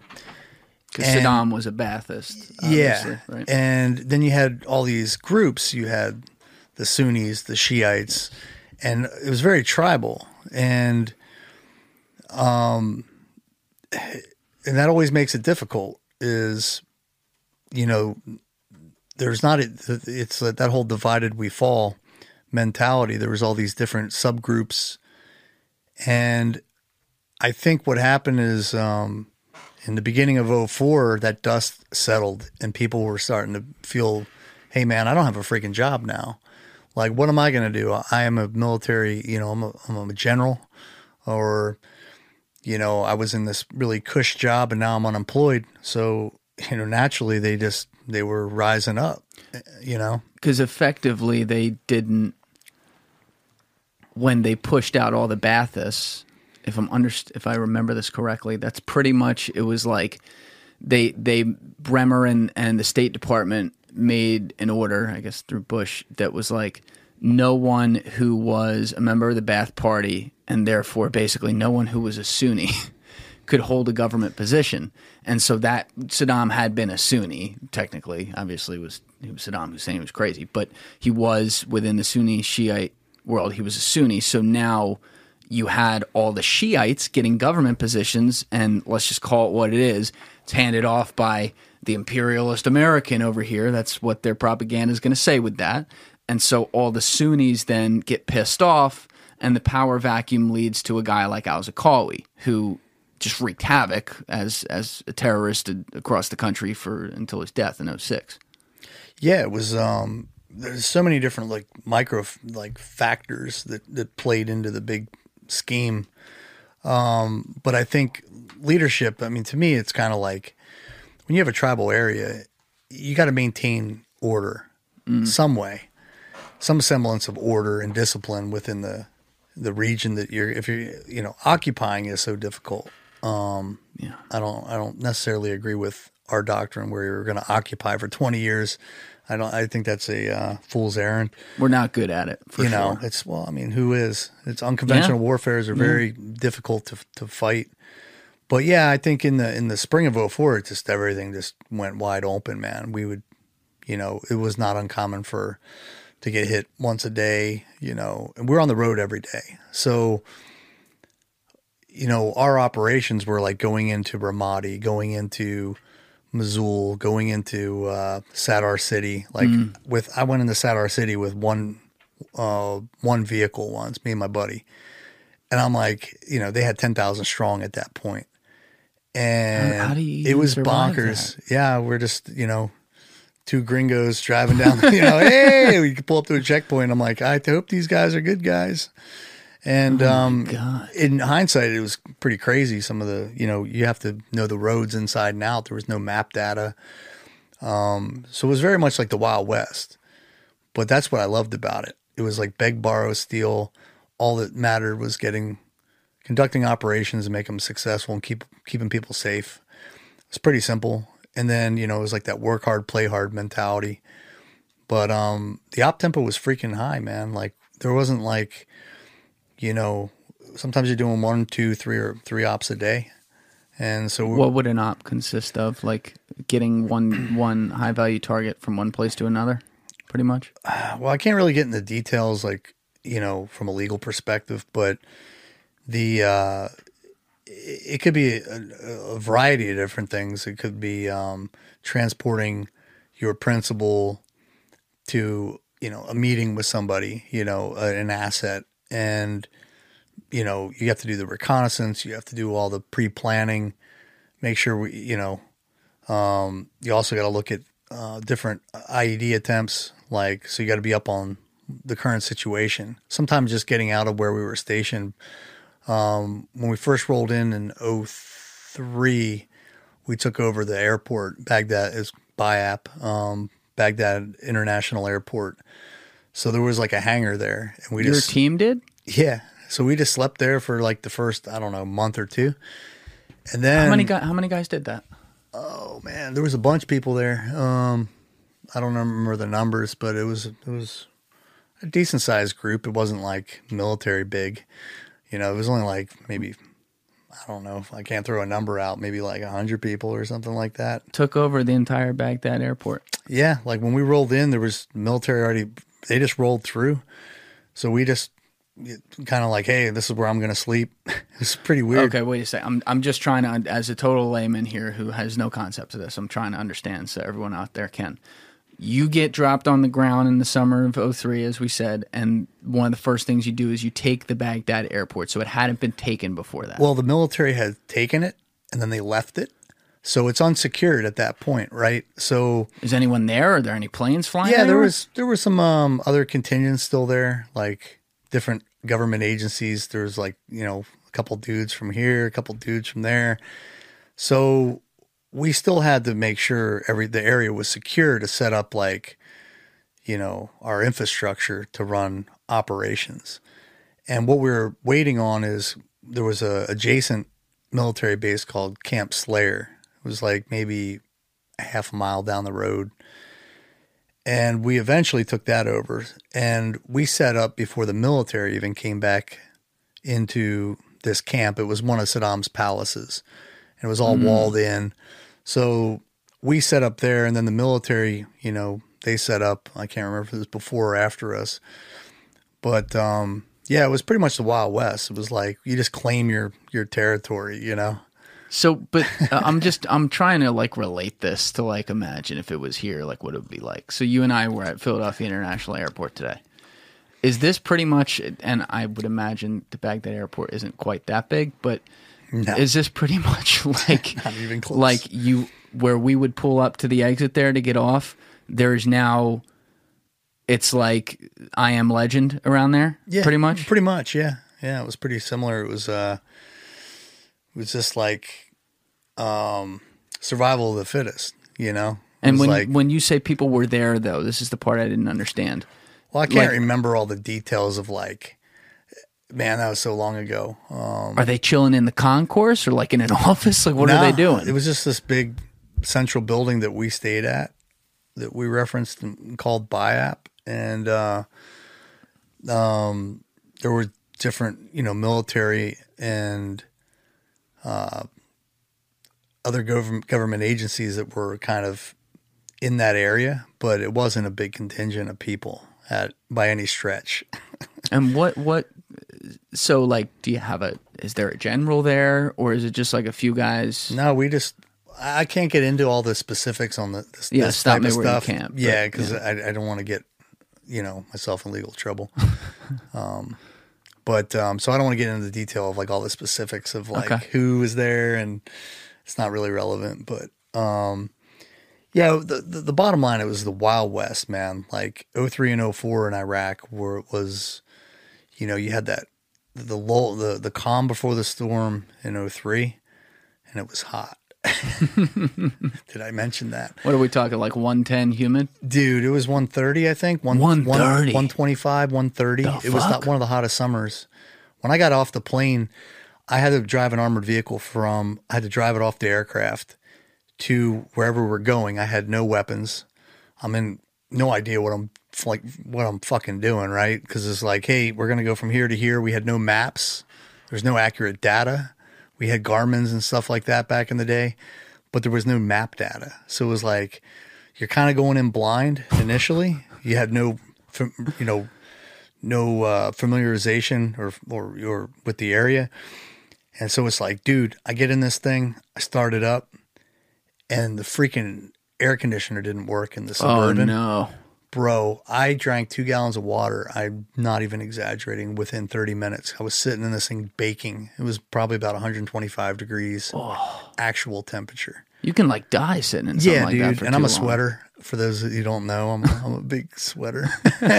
so I I was dying in this thing just to like that was my you're like, hey, what was it like in 03? I'm like, it was freaking hot, bro. like it was kind of cool, you know, you're just figuring stuff out. It was kind of like you're a freshman, but then you skip the uh, you know, junior and sophomore year, you went right to you know, it's like, oh, now you're uh, getting ready to graduate, boy, and 04 was uh, graduation. But this is also, and I'm trying to think of the little I know, but Iraq, I guess, was a little different because in Afghanistan, when they went in, you had an unprecedented at the time CIA paramilitary run operation with military supporting it. In Iraq, you had a military operation with the CIA also in a paramilitary capacity and stuff supporting it. So it wasn't like it wasn't like Afghanistan in the sense that the CIA was completely in charge and was very focused and tactical. This was like a full blown invasion. So when you get dropped in there, it was called GRS. That was the name mm-hmm. of it. You said okay. When when the GRS team gets dropped in there, you are now officially contracted by the agency. So are you? How coordinated are you with? in what you're doing with your ops with the military on the ground versus you're just kind of working with the agency and they're saying here's what we need to get done and just do it Uh, we'd work together. It depends on the depends on the situation and the and the op. Sometimes we would work hand in hand with with the military, and you know, more so at that time were the tier one elements, um, meaning, you know, well, I don't want to get into all the details of, but it really it, it just depended on what, what what was the requirement at the time. But there was many times where we would be working directly with the military, but most of the time, from a day to day, like standard ops, when it wasn't something like super critical, um, we would just be out there. We were supporting ourselves. So if we got blown up, we got shot up.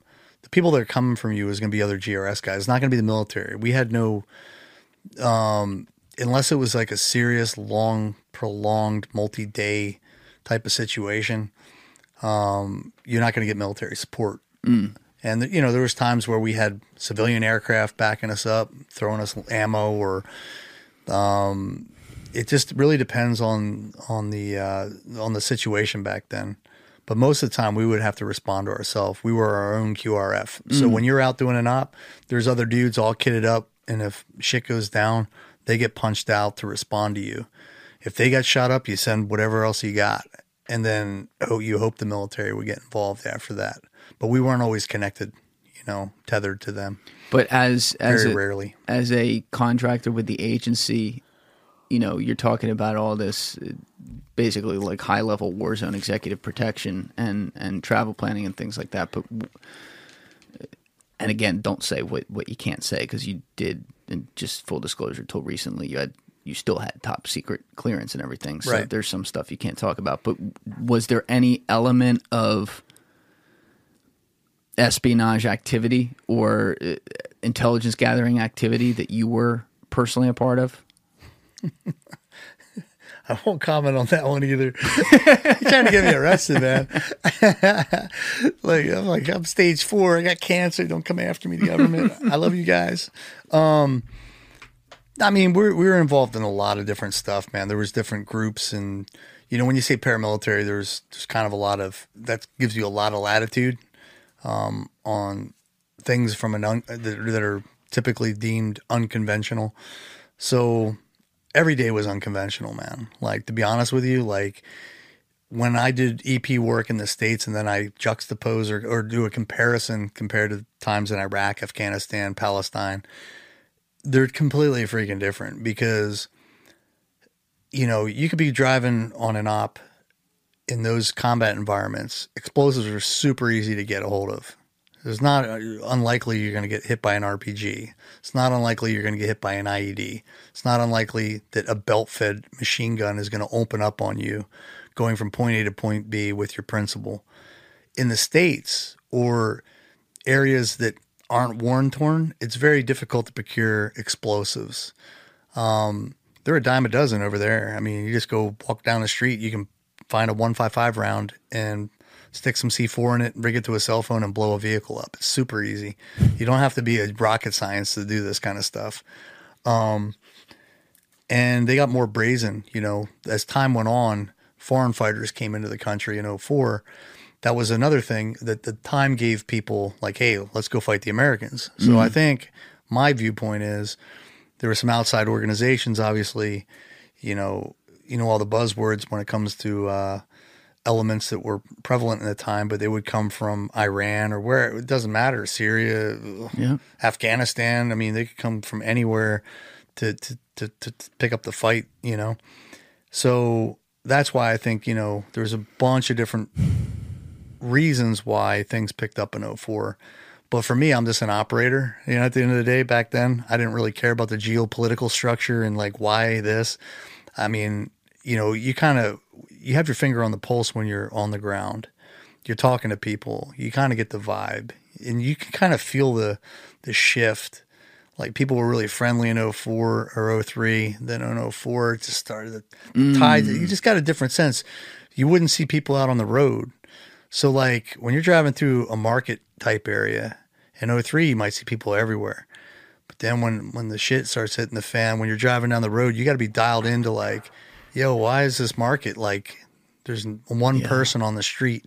Oh shit, they're fixing to freaking you know hit us.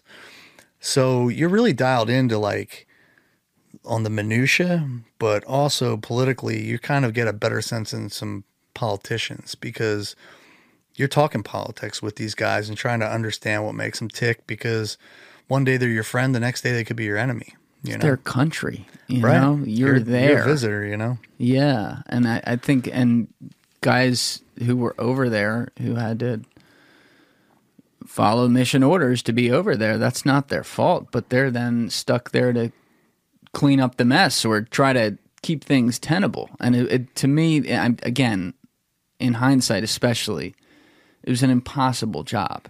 You know, to expect yeah. that from our our frontline. Well, we did it. We guys. did a good job. We had no no. We never lost the principal, man. That's something I'm always proud wow. of, man. I've never lost the principal.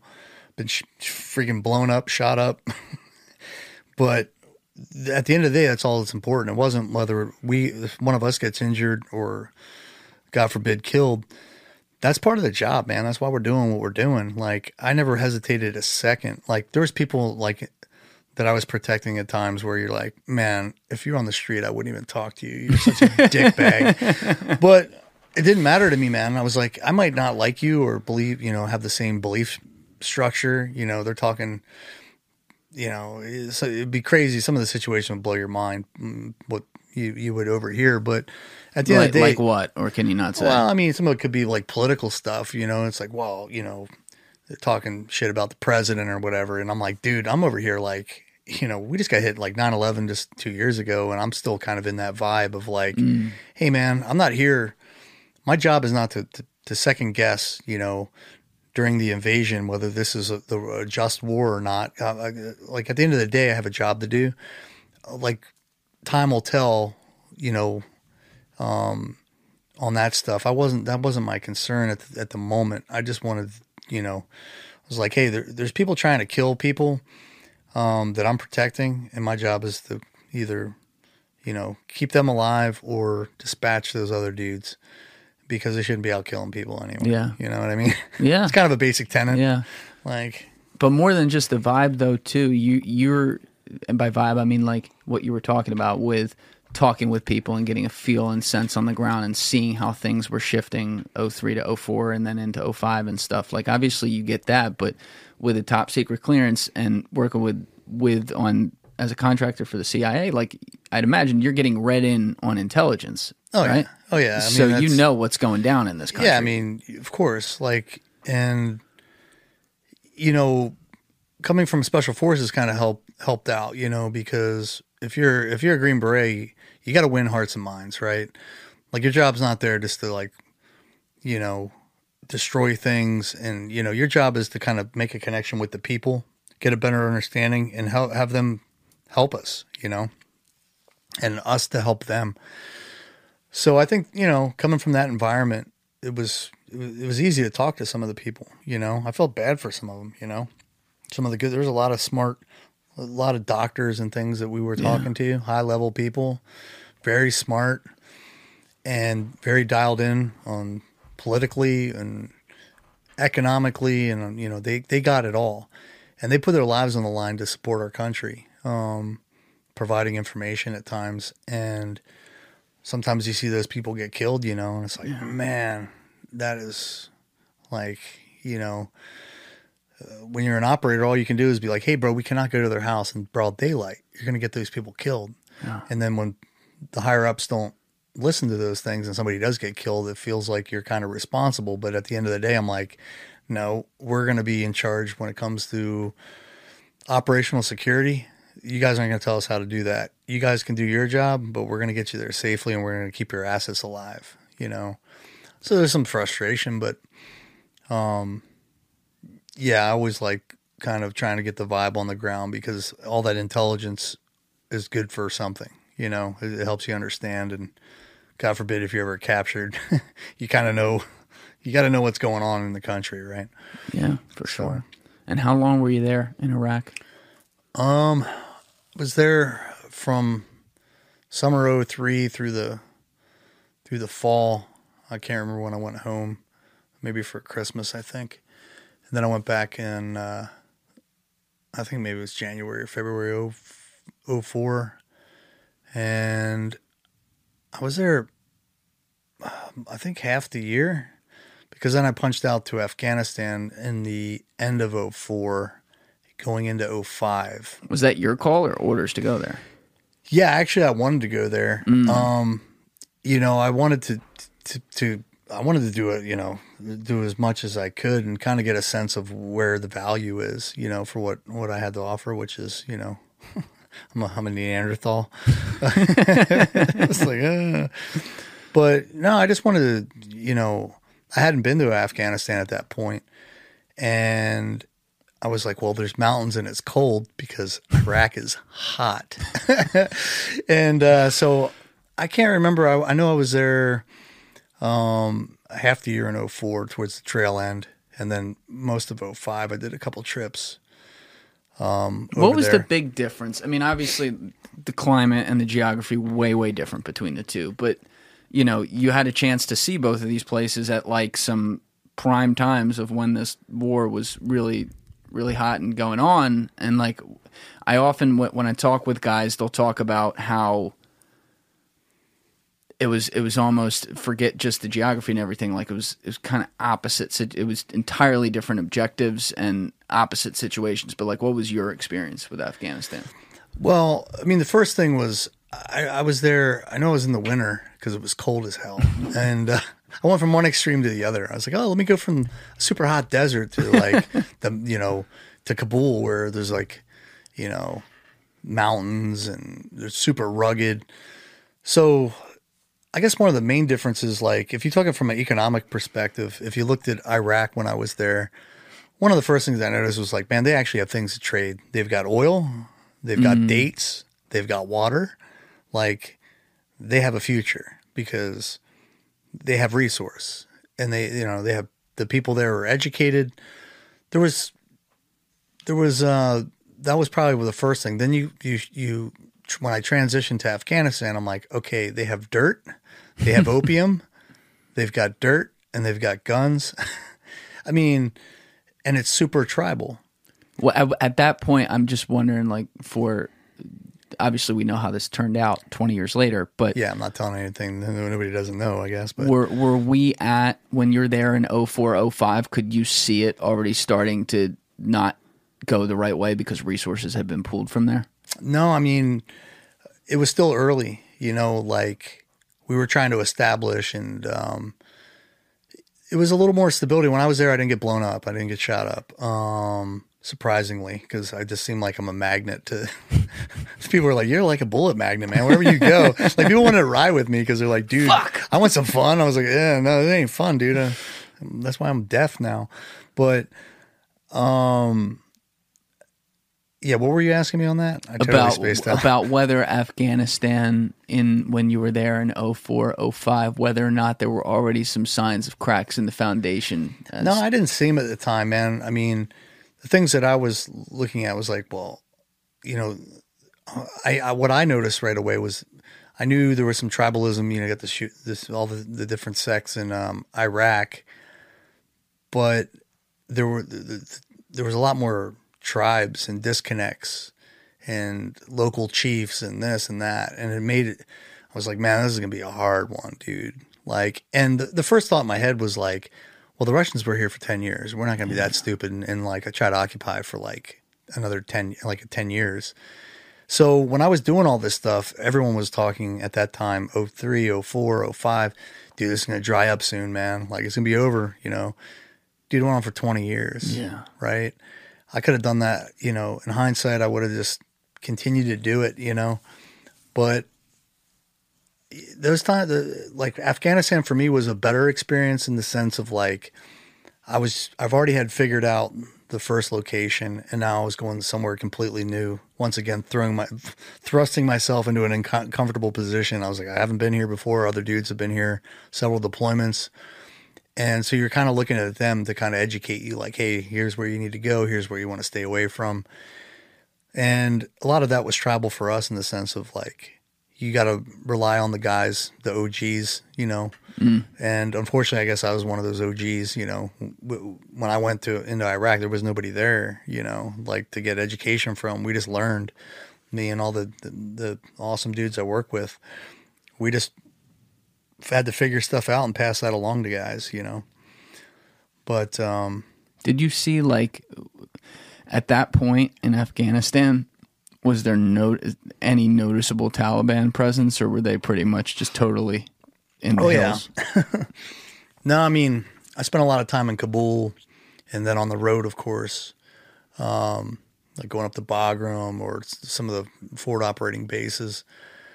But uh, yeah, I mean, we were dealing with those people um, sometimes directly. And um, so, yeah, I knew they were there. And um, it was good to take some of those people off the street, you know, or help in some regard. That was kind of, you know, a good thing. Um, but um, yeah, I, I didn't get involved with the people quite as much that I did in previous, you know, like in Iraq. You know, people are pushing tea on you, and you're like, "What's your angle?" like, I'm not drinking this, dude. and then I started drinking it as time went on. I was like, "Hey, you guys got any of that tea? You know, stuff without poison? That'd be awesome." Yeah, yeah, I might have the wrong shit in there for sure. I mean, I, one of the things I I've never really asked people about because I don't know how relevant it's been to some of the people I've had on here, but like you did mention it at least in passing a little bit ago, the the poppy fields and the opium in Afghanistan. You know, I've I've talked with some people before who I haven't seen the pictures, but they mentioned like, oh yeah, I have pictures of me standing in front of all this fucking pot, like miles and miles of poppy, and and Yeah, like the ODAs Yeah. went over there. I mean, they're. Psh, I've seen some crazy photos. So how much like you know everyone gets their conspiracy hat on and thinks about like international crime syndication or or syndicates and and how you know obviously the poppy it runs from multiple places around the world but it, it stayed running out of there. But like how much of that was locked down versus like the government slash military knew that like all right there's a criminal element that is running this stuff to other countries and it's just not our problem so we're not going to deal with it? Um, I, I don't want to comment on it because I don't have enough information to be relevant to like an intelligent, you know, which is gonna somebody out there is gonna be like, man, it's a conspiracy theory though. I never, wa- I never was like involved with the uh, on the drug scene um, over there, whether it was like, you know, especially opium, but a lot of the ODAs and guy friends of mine that um, continued on and spent time in Afghanistan. Yeah, man, they were doing. I mean, that was their sole focus. They were burning stuff and Yeah. you know, destroying things or taking down a lot of those um, those those places. But yeah, never really got into it too much. So you're there 0405 did wh- when did your like when did you officially retire and leave the game? Well, then I, I did like I got a good good sense of Iraq, good sense of Afghanistan, And then I, um, it was kind of a like a thank you for your service like tour. Um, an opportunity came up in uh, in Israel to do some work in like uh, you know at that time there was a, a bombing. Uh, State Department lost um, some guys. I forget what year it was. Um, but going into Gaza was really dangerous, and there was an IED there that that killed some people, and they shut that down right before I got there. We had that that uh, IED, and so we would go to the other areas, like you know, could be Ramallah or Bethlehem. They're Palestinian controlled territories, and it was cool because you go to work, you go into those badlands, you get all kitted up, do your thing, then you come back and you're like, it's the equivalent of being in New York. You know, it's like downtown Jerusalem, and you're just chilling, Yeah. going to a pool, um, going somewhere to eat, and you don't have to be like super high threat profile because it was fairly safe outside of those areas, which was um, completely different environment than coming from Afghanistan or Iraq, where you have to be switched on 24 seven, right? Yeah. So I wasn't used to that, you know, not having to be switched on all the time. Even when you're sleeping, you know, you're getting mortared or whatever, you know, it's it's pretty common. Um, so being in there, it was awesome, man. You know, um, food was good. You know, it was just a good experience. A lot of, a lot. Of, I learned a lot of about culture over there, um, and history. Um, What What do you make of the whole Israel Palestine thing and how? I mean, that you know, it goes back thousands and thousands of years, but it's it's like the hardest question to solve. It seems like. Yeah, man. I mean, what do you do when you're surrounded by all people that want to take you out? You know, it's for me. It was it was kind of. I had some dealings with people like on the Palestinian side of the house, and then I dealt with some other people on the, uh, you know, outside of in Jerusalem on the street, and I was like, man, you can't it's kind of hard to win hearts and minds when you know they put, they put all these um, giant chicanes. It was basically concrete walls all the way around these areas, and so some of the Palestinians have to cross over to see their family members that might be in Israel. And you know, when you talk about this, it sounds big, but these places are small, man, mm-hmm. compared to for comparison to our country, right? And the way that they, they have to wait in line and Yeah. you know they put walls up to basically just divide them to keep you know people in Israel safe. But I'm like is that sustainable? That look at the Berlin Wall. Like it's very synonymous with that. That's what it felt like. It was like walls and people waiting in line. They're always unhappy because you don't have the supply chain um, isn't flowing like it does in Israel for the Palestinian you know people so I looked at it from a different optic because oppression is is bad no matter what. I'm not a big fan of oppression because that leads to to hate and discontent, and then Yes. people will rise up. Yes. So I think I don't know what it's like now. Um, I've been back several times as a civilian, um, which was interesting for work, and um, I just have a different viewpoint on that because of what what I saw from my optic. You know, not from what I'm reading about politics and policy. I was just seeing it firsthand. I was like, man, I don't know, man. Some of these guys that I think are the bad guys are actually cooler than the people that I'm kind of trying to represent. You know, It, it's interesting when you start. You know, I obviously I've never been. I don't have that experience on there, but just reading the tea leaves and and hearing the different perspectives, uh, a lot of what you just said right there resonates because. You know, I, I don't have a dog in the fight or anything. I have tremendous empathy for, for both sides as far as how difficult of a situation that is, and, and I think there's been wrongs on both sides for sure over the years. There's no doubt about that. But you know, to what point now that Israel does at least have some allies in the area, you know, there there are friendly countries, be it Jordan, Egypt, things like that, where it's like, at what point do you have to start saying we have some some human rights issues we we got to deal with here? And at what point do you start saying like, ooh, is there is there an even if it's unintended, is there an apartheid element going on here? You know, you just said it best where when people are oppressed, that breeds some hatred and Yeah. and leads to bad things. And it's a self-fulfilling prophecy in a lot of ways. And it's hard for me to not understand where some of that anger is coming from when I when I look at the Palestinians. Like they didn't they didn't ask for this you know it's it is it is a tough and like you get in trouble even talking about it or bringing it up it makes me very uncomfortable it's I feel something like I I stay feel away like you're from setting but me up again. You know, I'm not I'm not I'm trying to like take all the heat on my own end off you but it's it's just a it is it's super tough one, complex. I mean, all these things that we're talking about, you know, which kind of you can dovetail the withdrawal in Afghanistan, that shit show that just occurred. Um, look, some of these things are, are in your face, you know, like we're talking about a very complex geopolitical issue between the, you know, Palestinian. There's a ton of history there. I'm no expert on any of that, but I'm an expert on oppression and I know what it does. And I feel like, you know, people need to be, to feel the freedom to be able to spread their wings and be successful and not concentrate on doing bad things to other people. yeah And um, this latest withdrawal in Afghanistan is a is a good dovetail. I was never a big fan of occupying that for 20 years and losing more. You know, it's Yeah. it's an unconventional warfare uh, war that we were fighting. It's super complex. There's not a lot of infrastructure. It's very tribal. It's a lot of complexity. But what I have a huge problem with was how we conducted the pullout in Afghanistan. It was atrocious.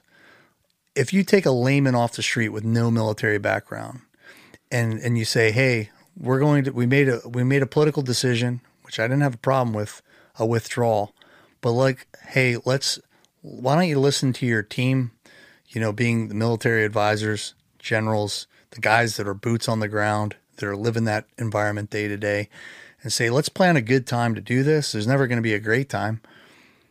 But what's the last thing that we pull out? The guys with guns, because we need to s- protect, you know, the women, children, the NGO workers.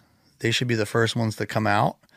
The last people to go, uh, you know, once you secure all your equipment and sensitive items, we're not leaving, you know, making them the third world largest, you know, a terrorist organization. The Taliban became like, I think it was like bigger than Australia's military, like one day after. Billions of dollars worth of high tech equipment, night night vision goggles, and things like that. Absurd, absurd the way they they um, the administration handled that. Um, it was going to fall regardless. I don't think there's much you could do. Doesn't matter who was in power at the time, but we could have done it in a way. We, the Tet Offensive. I mean, if you look back at history, which all it wasn't that long ago, especially as guys in office. Can you um, explain the Tet Offensive to people who aren't familiar? well, when we withdraw, if you look at the historical photos that burn images in the people's mind, Saigon. yeah, Saigon, the fall, you know, towards the end of the war, it was just a, a melee of people trying to jump into helicopters to get the hell out because there was no proper planning. Right. And, you know, it just was a shit show. And that's what the people were holding on to freaking aircraft falling to their death Yeah. Because they were so desperate to get out of there because we left 60,000 assets, people that supported us and fought with us, and we just left them there hanging. They're going to get murdered. Their families are going to get murdered. Their kids are going to be raped. Did you did some of your friends and guys you had served with were they part part of the people who 'cause there was a bunch of this where guys were going back in there on their Yeah. own accord Yeah, to man. save the assets. I was already, um, I already had my my uh, my surgery on my leg, so I, I mean, I, I actually thought about going um, back over. I was so pissed off, man. I was like, I'll go with a freaking titanium leg, dude, and hip. Holy shit. And so there was a bunch of us that were working behind the scenes trying to help assets get, you know, we're trying to keep people that supported us. That could be special operations, that could be, doesn't matter, the military, our government. These people, we said we were going to get your back, you know, and so we're trying to get some of these people out safely, you know.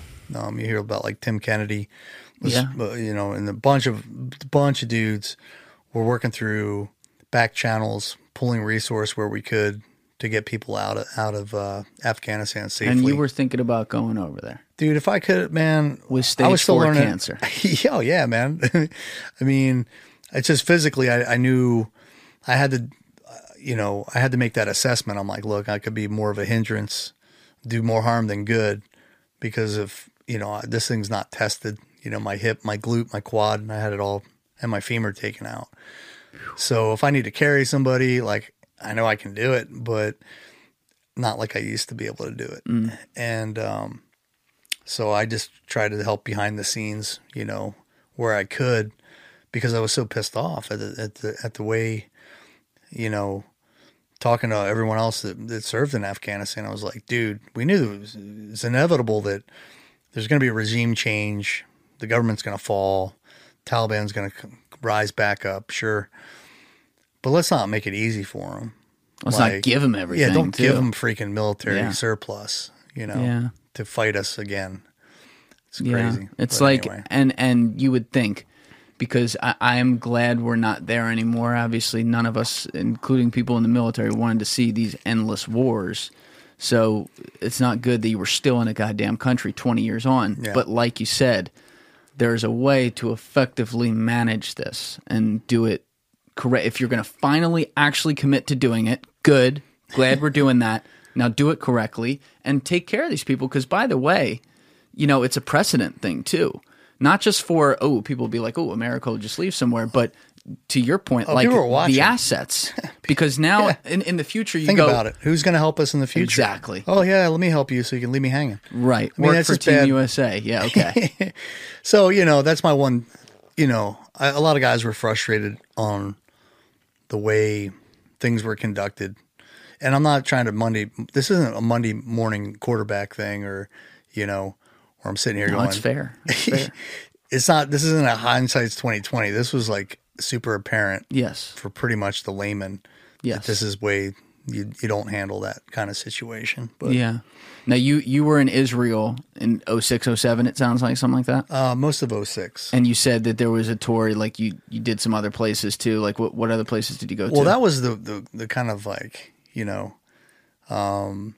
the cherry on top. yeah, it was it was just a good good opportunity, and I hadn't been there, and I was like, yeah, I want to try that next, you know, because it was only the three areas that were um, kind of hot at the time, you know, and um, So when did you get out? Like when did so that was my last year in the 06. So I was partnered with um, my buddy Ron introduced me to uh, a good friend of mine, John, who was from SEAL Team Three. He was a former SEAL Frogman, so he became my partner in Iraq, and him, uh, he and my buddy Ron, and another one or two guys started an armored vehicle company, based on we were noticing like you know i think that it was like the second time i got blown up i was like okay this is pretty apparent that the profiles that we're running it's um you know it's leading to engagement because we stick out like a sore thumb uh, we're, we have big targets on our vehicles Are you allowed So- to say what happened when you were blown up, or is that? um, well, there's a couple, you know, like a couple instances. You know, my my first vehicle ambush was when I was in SF. You know, I was in Africa and got stitched up. It wasn't like a military engagement. It was we just driving down the road and some local. Uh, they turned out to be military. but I didn't know it at the time because it was dark. And I was in a soft skin vehicle, and they just like lit us up. You know, it was like, oh, I'm awake now, dude. what the fuck was that? Fuck. and it is like stitched up the side of the vehicle with an AK, and we ended up rolling. Um, I ended up, you know, basically uh, eliminating the threat. I was driving the vehicle. Part of the reason we probably crashed in hindsight. and you know, I had a fanny pack on, dude, so I get made fun of. fanny pack. Yeah, I don't really like. They're back now, by the way. don't I if you know, Joe that. Rogan's bringing them back. I'm like, dude, I don't know, bro. Joe Rogan's wearing fanny packs. Oh hell yeah, he rocks fanny pack, dude. I haven't seen that. He probably has a fanny pack company. I don't know. I was talking about all like the all like the uh some of the like streetwear stuff where where they got I mean they're wearing satchel versions too. Let's get this right. But the 90s are coming back, man. I don't know. Don't bring a. actually, actually, I, I got one. fucking satchel right there. Uh, it was a gift. it was a Uh, gift. just a gift. Yeah, it's convenient. So so I'm sorry, I, I cut you off, but you were you were talking about one of the blow up situations where you were driving. Yes. So, in my time, you know, it was funny because we weren't in like a combat setting per se. It was a high, high, high, high risk. But when you're working in Africa, you're thinking like, I don't want to get malaria, I don't want to get dengue fever. Like everything can kill you in Africa. It is a crazy. It's probably the worst place I've ever been. Um, is North Africa, and um, so y- you know we're we're there doing good things, helping you know win hearts and minds, do demining, counter poaching, and you know you're just driving down the street one night and then get stitched up. And I was in civilian clothes, which was crazy, and I only had two teammates with me, um, and uh, a PA and uh, who was a military, and then two NGOs that were working for uh, the UN. And uh, yeah, it was dicey, dude. My first one, I was just a young guy. I was like 26, 25. and I just didn't want to get in trouble. I was like, I said, I just shot that dude. I'm totally to get in trouble for this. We have to write up a report. I mean, I'm gonna get chewed yeah, out. I don't know how this works. It's like, like a second deployment, dude. Um, so it was kind of like from my perspective, I was just a young operator. I was like, I don't want to get, I don't want to get kicked out of the military. I did something, you know. I was just trying to protect the dudes because they, we were in a Toyota ambulance, and so it only had a front driver door and a front passenger. The rest of the dudes were in the back, and uh, so when we got uh, stitched up, I just named it the muzzle flash. I had my Joe Rogan fanny pack on. hey, it was effective, dude. Bred a nine millimeter. Also, not the best choice of firearm for special operations. But anyway, I just unzipped it and aimed through the window at the muzzle flash. I just happened to hit the guy like pretty much center mass. I was like, huh. nice shot. Well, the the shooting stopped. That's all. You know, at the time, I, I wasn't seeing all this, you know, unfold that quickly. I was just like, "Hey, bad guy shooting at me. Uh, Mongo, shoot back." Yeah. So, like, he ended up shooting the front tire out. Is why we lost control. But we ended up going into like this huge drainage ditch and rolled twice. So the guy sitting next to me, my captain, he got ejected or knocked out. And uh, I changed mags, was the only reason I eventually saved my life because I was smart enough to change mags because I dumped, I don't know, probably half a mag. And I, I climbed out the window because the vehicle was st- stuck up in the air. So my captain was knocked out, not in the seat. Everyone else was in the back. So I just figured he got ejected or something. So I got out and used the the vehicle was sticking up in the air, and I used the front for cover and concealment where the engine was. And I see all these dudes walking down, dude. I'm like, damn it, I have the worst luck. I'm like the new guy. Like, you know, captain's the most senior guy. He's knocked the fuck out. So I'm like, hey, yell back to my buddy Walt, who was on my team. It's like, hey, bro, what do you want me to do, man? There's like five dudes online with, I think two or three of them have belt feds, man. And we're stuck in, you guys are pinned in the vehicle. We can't get out the back door. And I got to keep trained on this cat. Like they're walking down the street and they're maybe like 50 to maybe 100 meters because it was dark. There's no street lights. I could see them. I was like, fuck. And he's like, yeah, just hold fast, dude. So, anyway, long story short, this whole thing turned into like this uh, crazy situation where they all came around and surrounded us and they put AKs to our heads. And I had a pistol to one of their heads. So, we're all like, we all have guns to each other's heads. And we were standing there for like literally in uh, probably two hours, you know, trying to deconflict and de escalate the situation. Did you have a language barrier going oh, on? fuck yeah, dude. Nobody spoke No English. French, no English No, I'm like, time. hey, like, and all they cared, they're like, who shot our guy? And I'm like, hey, motherfuckers, look, I know I'm the new guy. Don't throw me under the bus, right? and then, you know, my buddy Walt was laughing because he was just like, no, dude. And so, yeah, they wanted us to give up our weapons, and that was the, the sticking point. And I'm the new guy, so I'm like, hey, I ain't giving them shit. They're gonna fucking kill me, dude. Yeah. like, they're gonna Yeah, kill all of us. well. So we ended up, you know, it was kind of a crazy situation, but like um, it all it kind of worked its way out. You know, I think that was like two in the morning through like five thirty in the morning. With guns to each other's heads. uh, well, there was so after the guns got, you know. Uh, We sent them, showed him a letter. I was like, "This is from your president." They're like, they tore it up, dude. I was like, "No, this is." It says, "This is, you know, we're here on behalf of the U.S. government. We're trying to help your people." And they went, "Shh, shh," and I was like, "Oh, that's bad." I'm not I'm not the smartest guy in the world, but I'm pretty sure this is bad. And then they're like, who shot our guy? I was like, I don't know. Shoot, no one shoot. Yeah, well, who shoot? yeah, who, who shot? Uh, who shot at me? no one, man? no one shoot. So finally, the decision was made to not my decision. I was highly against it, and just you know we were at a stalemate, and they were we were outgunned. Gave up weapons, and then you And know they let you go. no, they didn't let us go. They kind of did like a little mock execution on us. At least that's the way I remember it. But they, they kind of marched us down to there was like these I don't remember how many dudes, maybe five dudes. Um, you'd think I'd remember that stuff. How many of you? Three. Um, Or- armed. Well, you only said NGO, two NGOs. there's only two. Uh, really two of us. Me and my uh, um, our uh, you had the PA, your partner, and then the two yeah, it NGOs. was, and so it was Walt, myself, and then my captain was knocked the fuck out. So we were only three carrying, but we only had pistols. The crazy situation. Then ever since then, I'm like, I'm always going freaking heavy, dude. Yeah. because it was just supposed to be a short trip. You know, threat profile was very low. We're just kind of going on night, you know, down down the road. And uh, anyway, they, they they walk us over, and there's clearly the leader. You know, he's behind a belt fed machine gun with his, his little nug. You know, his little guy. You know, training it, and they put us, made us sit down. You know, like in front of this fucking belt fed machine gun, and they're like, "Yeah, I don't remember." I said, all I remember is like I told my buddy Walt, Walt on my team, I was like, I said something about having a Spyderco. I was like, I have a Spyderco, dude. should we just go for it like a knife, like a Oh. like a folding knife? I was like, should we just go for it? He's like, shut the fuck up, dude. Like it's all gonna work out. I was like, ah, I'm not convinced.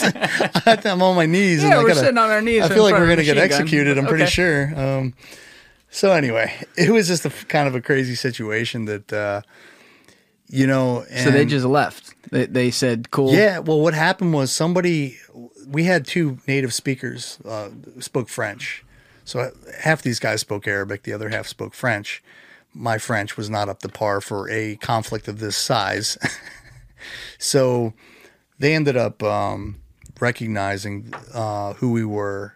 Somebody knew one of the NGOs that was with us. They were just rapping the whole time and speaking French. And I was like, man, this is a bad situation. It could have been very bad. And they actually, when they took my gun, they started smelling the barrels. My gun was hot. I had, Oh, shit. meaning I had a, a round in the chamber, it was on fire. And since I switched mags, I had a, a full mag, and they were finger on the trigger, guys smelling it. And I was like, I, was like, I hope this thing goes off in your face, dude. like, you just ruined my night. Should have been like, "Yeah, it was me, motherfucker." But they, they checked the mags too. That's what saved me because they're like they just wanted to know who who did it, and I was like everyone had full mags. I just dropped I dropped it on the uh, on the floorboard when Oh, I when I got out the window. I climbed out the window and I changed mags while I was transitioning, just instinctually, you know, from training. That saved know? you. Yeah, man, it's pretty crazy. So they just did they just like say, "Okay, go." Yeah, they're like, have a good day. And we're like, okay. so then I'm like, the, you know, I'm like, oh, I'm going to get in so much trouble for this. It kind of brought me back to my childhood with my dad, right? I was like, oh, I'm so in trouble. Why are you gonna get in trouble for something though where you get shot at? Well, Like, because I was a new guy, you know, I was like maybe my first deployment and people had been getting, like, there was other, a couple ODAs that had gotten in trouble, like drinking or whatever. So I was just like, uh, yeah, like, I just want to keep doing what I'm doing. I, like, the situation wasn't bad to me, very explainable. Um, but I didn't want to. I was like, man, I don't want to have to go through this whole. I mean, they flew like people. They UN put a protest in the the Chadian government. Um, The United Nations protested. The U.S. government protested. Like it was a big. over this. Yeah, because it was like I, I shot Oh, a shit. military dude. I the dude was in the military. We found out these people were actually in the uh, in the military at the time. So I was like kind of worried about that. You know, it's an international incident. You could be, Jesus. but it all kind of went away. Thank, yeah, I, probably because they shot at you. I mean, Hey, dude, you shoot at me, I'm going to shoot back. that is bro. what it is. You like know? uh, misunderstanding something, but that's that's crazy. So, but towards the end, like you were saying, to go back to it, you were in Israel, and then was that the last stop on that, and then you came back home, retired? Yeah, I didn't retire because I wasn't, um, you know, I wasn't fully. Uh, I was contracting at the time, so I just stopped working and I, I, I switched. I transitioned to uh, armored vehicles. I got back in. I got into the defense market.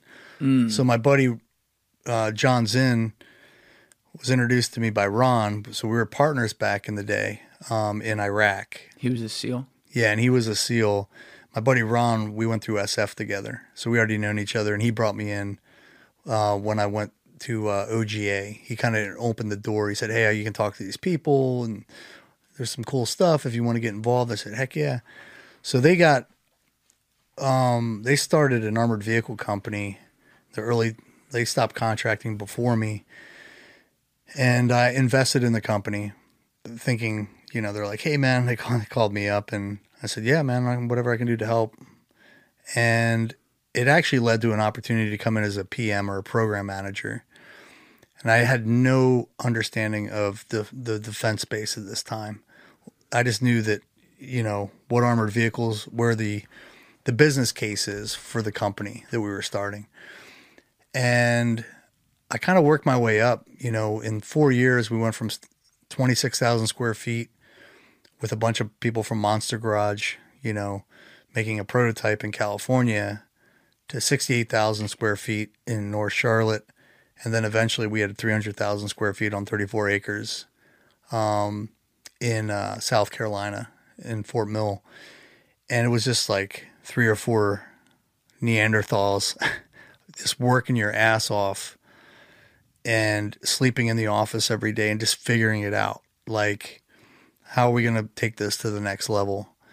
So eventually we sold the company to private equity. Uh, the guys did, I didn't. Um, I was just running the armored vehicle um, business at that time. I got my business degree, started working on my master's, and then uh, was doing a bunch of automotive courses like Lean Six Sigma courses and project management, like high level.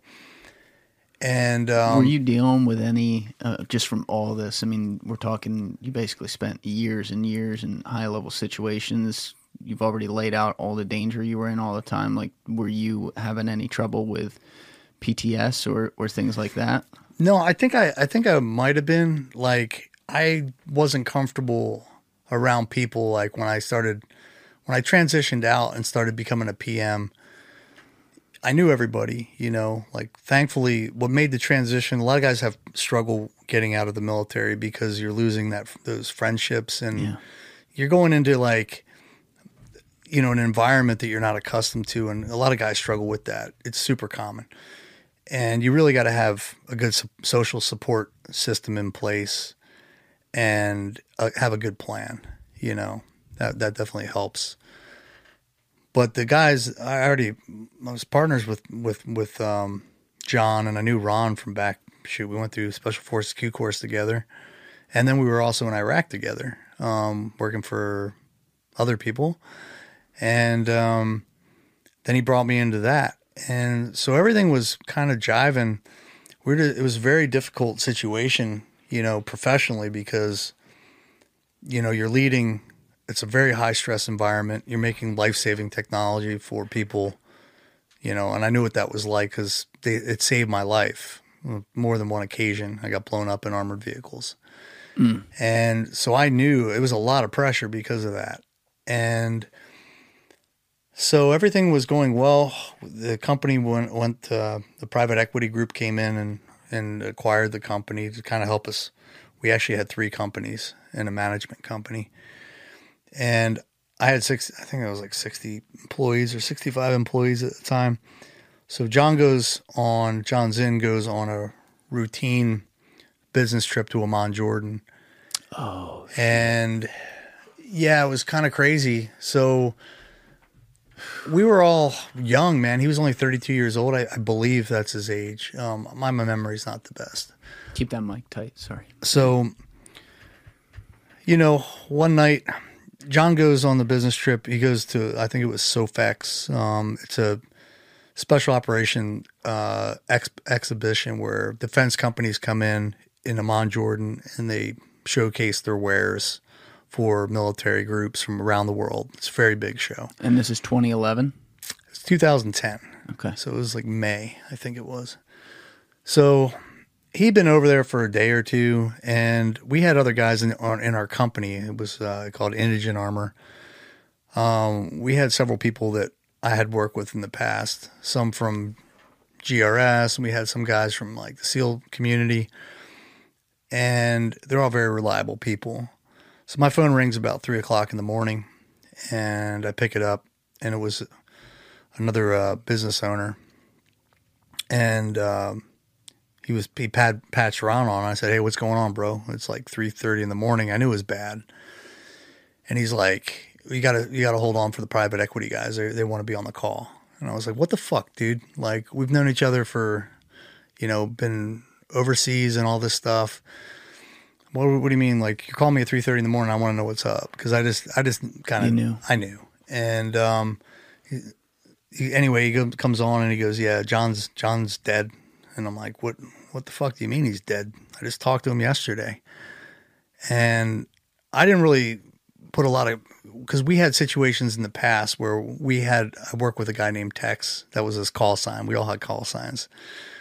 And, uh, you know, one time, I think I was working with him, I think, but somebody called back to, to Texas and to, to his wife and was like, "Hey, sorry, Tex is dead." Well, it turned out to be another Tex. Oh. So our rat network is so fast that it's mind blowing, and that's how information was relayed back in the day. It was kind of like there wasn't a fi- the official channels took forever. So you're always getting it from somebody that knows you. So I'm like, "Are you sure? Are you 100 percent that he's deceased, man?" What happened?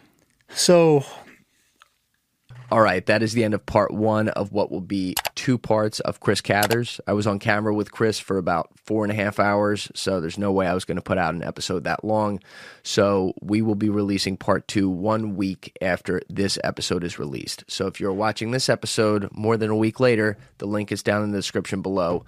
Chris and I will be discussing his very brave battle against what is terminal stage four cancer, as well as how he got it, how a lot of his buddies in the special forces got it due to some of the things that they were exposed to overseas. It's very sad, it's very heavy, but Chris is a real inspiration because he is facing it with so much bravery and matter of factness, too. I mean, the, the guy is absolutely awesome. So, looking forward to part two, and I hope you guys will tune into that as well. That said, as always, give it a thought, get back to me. Peace.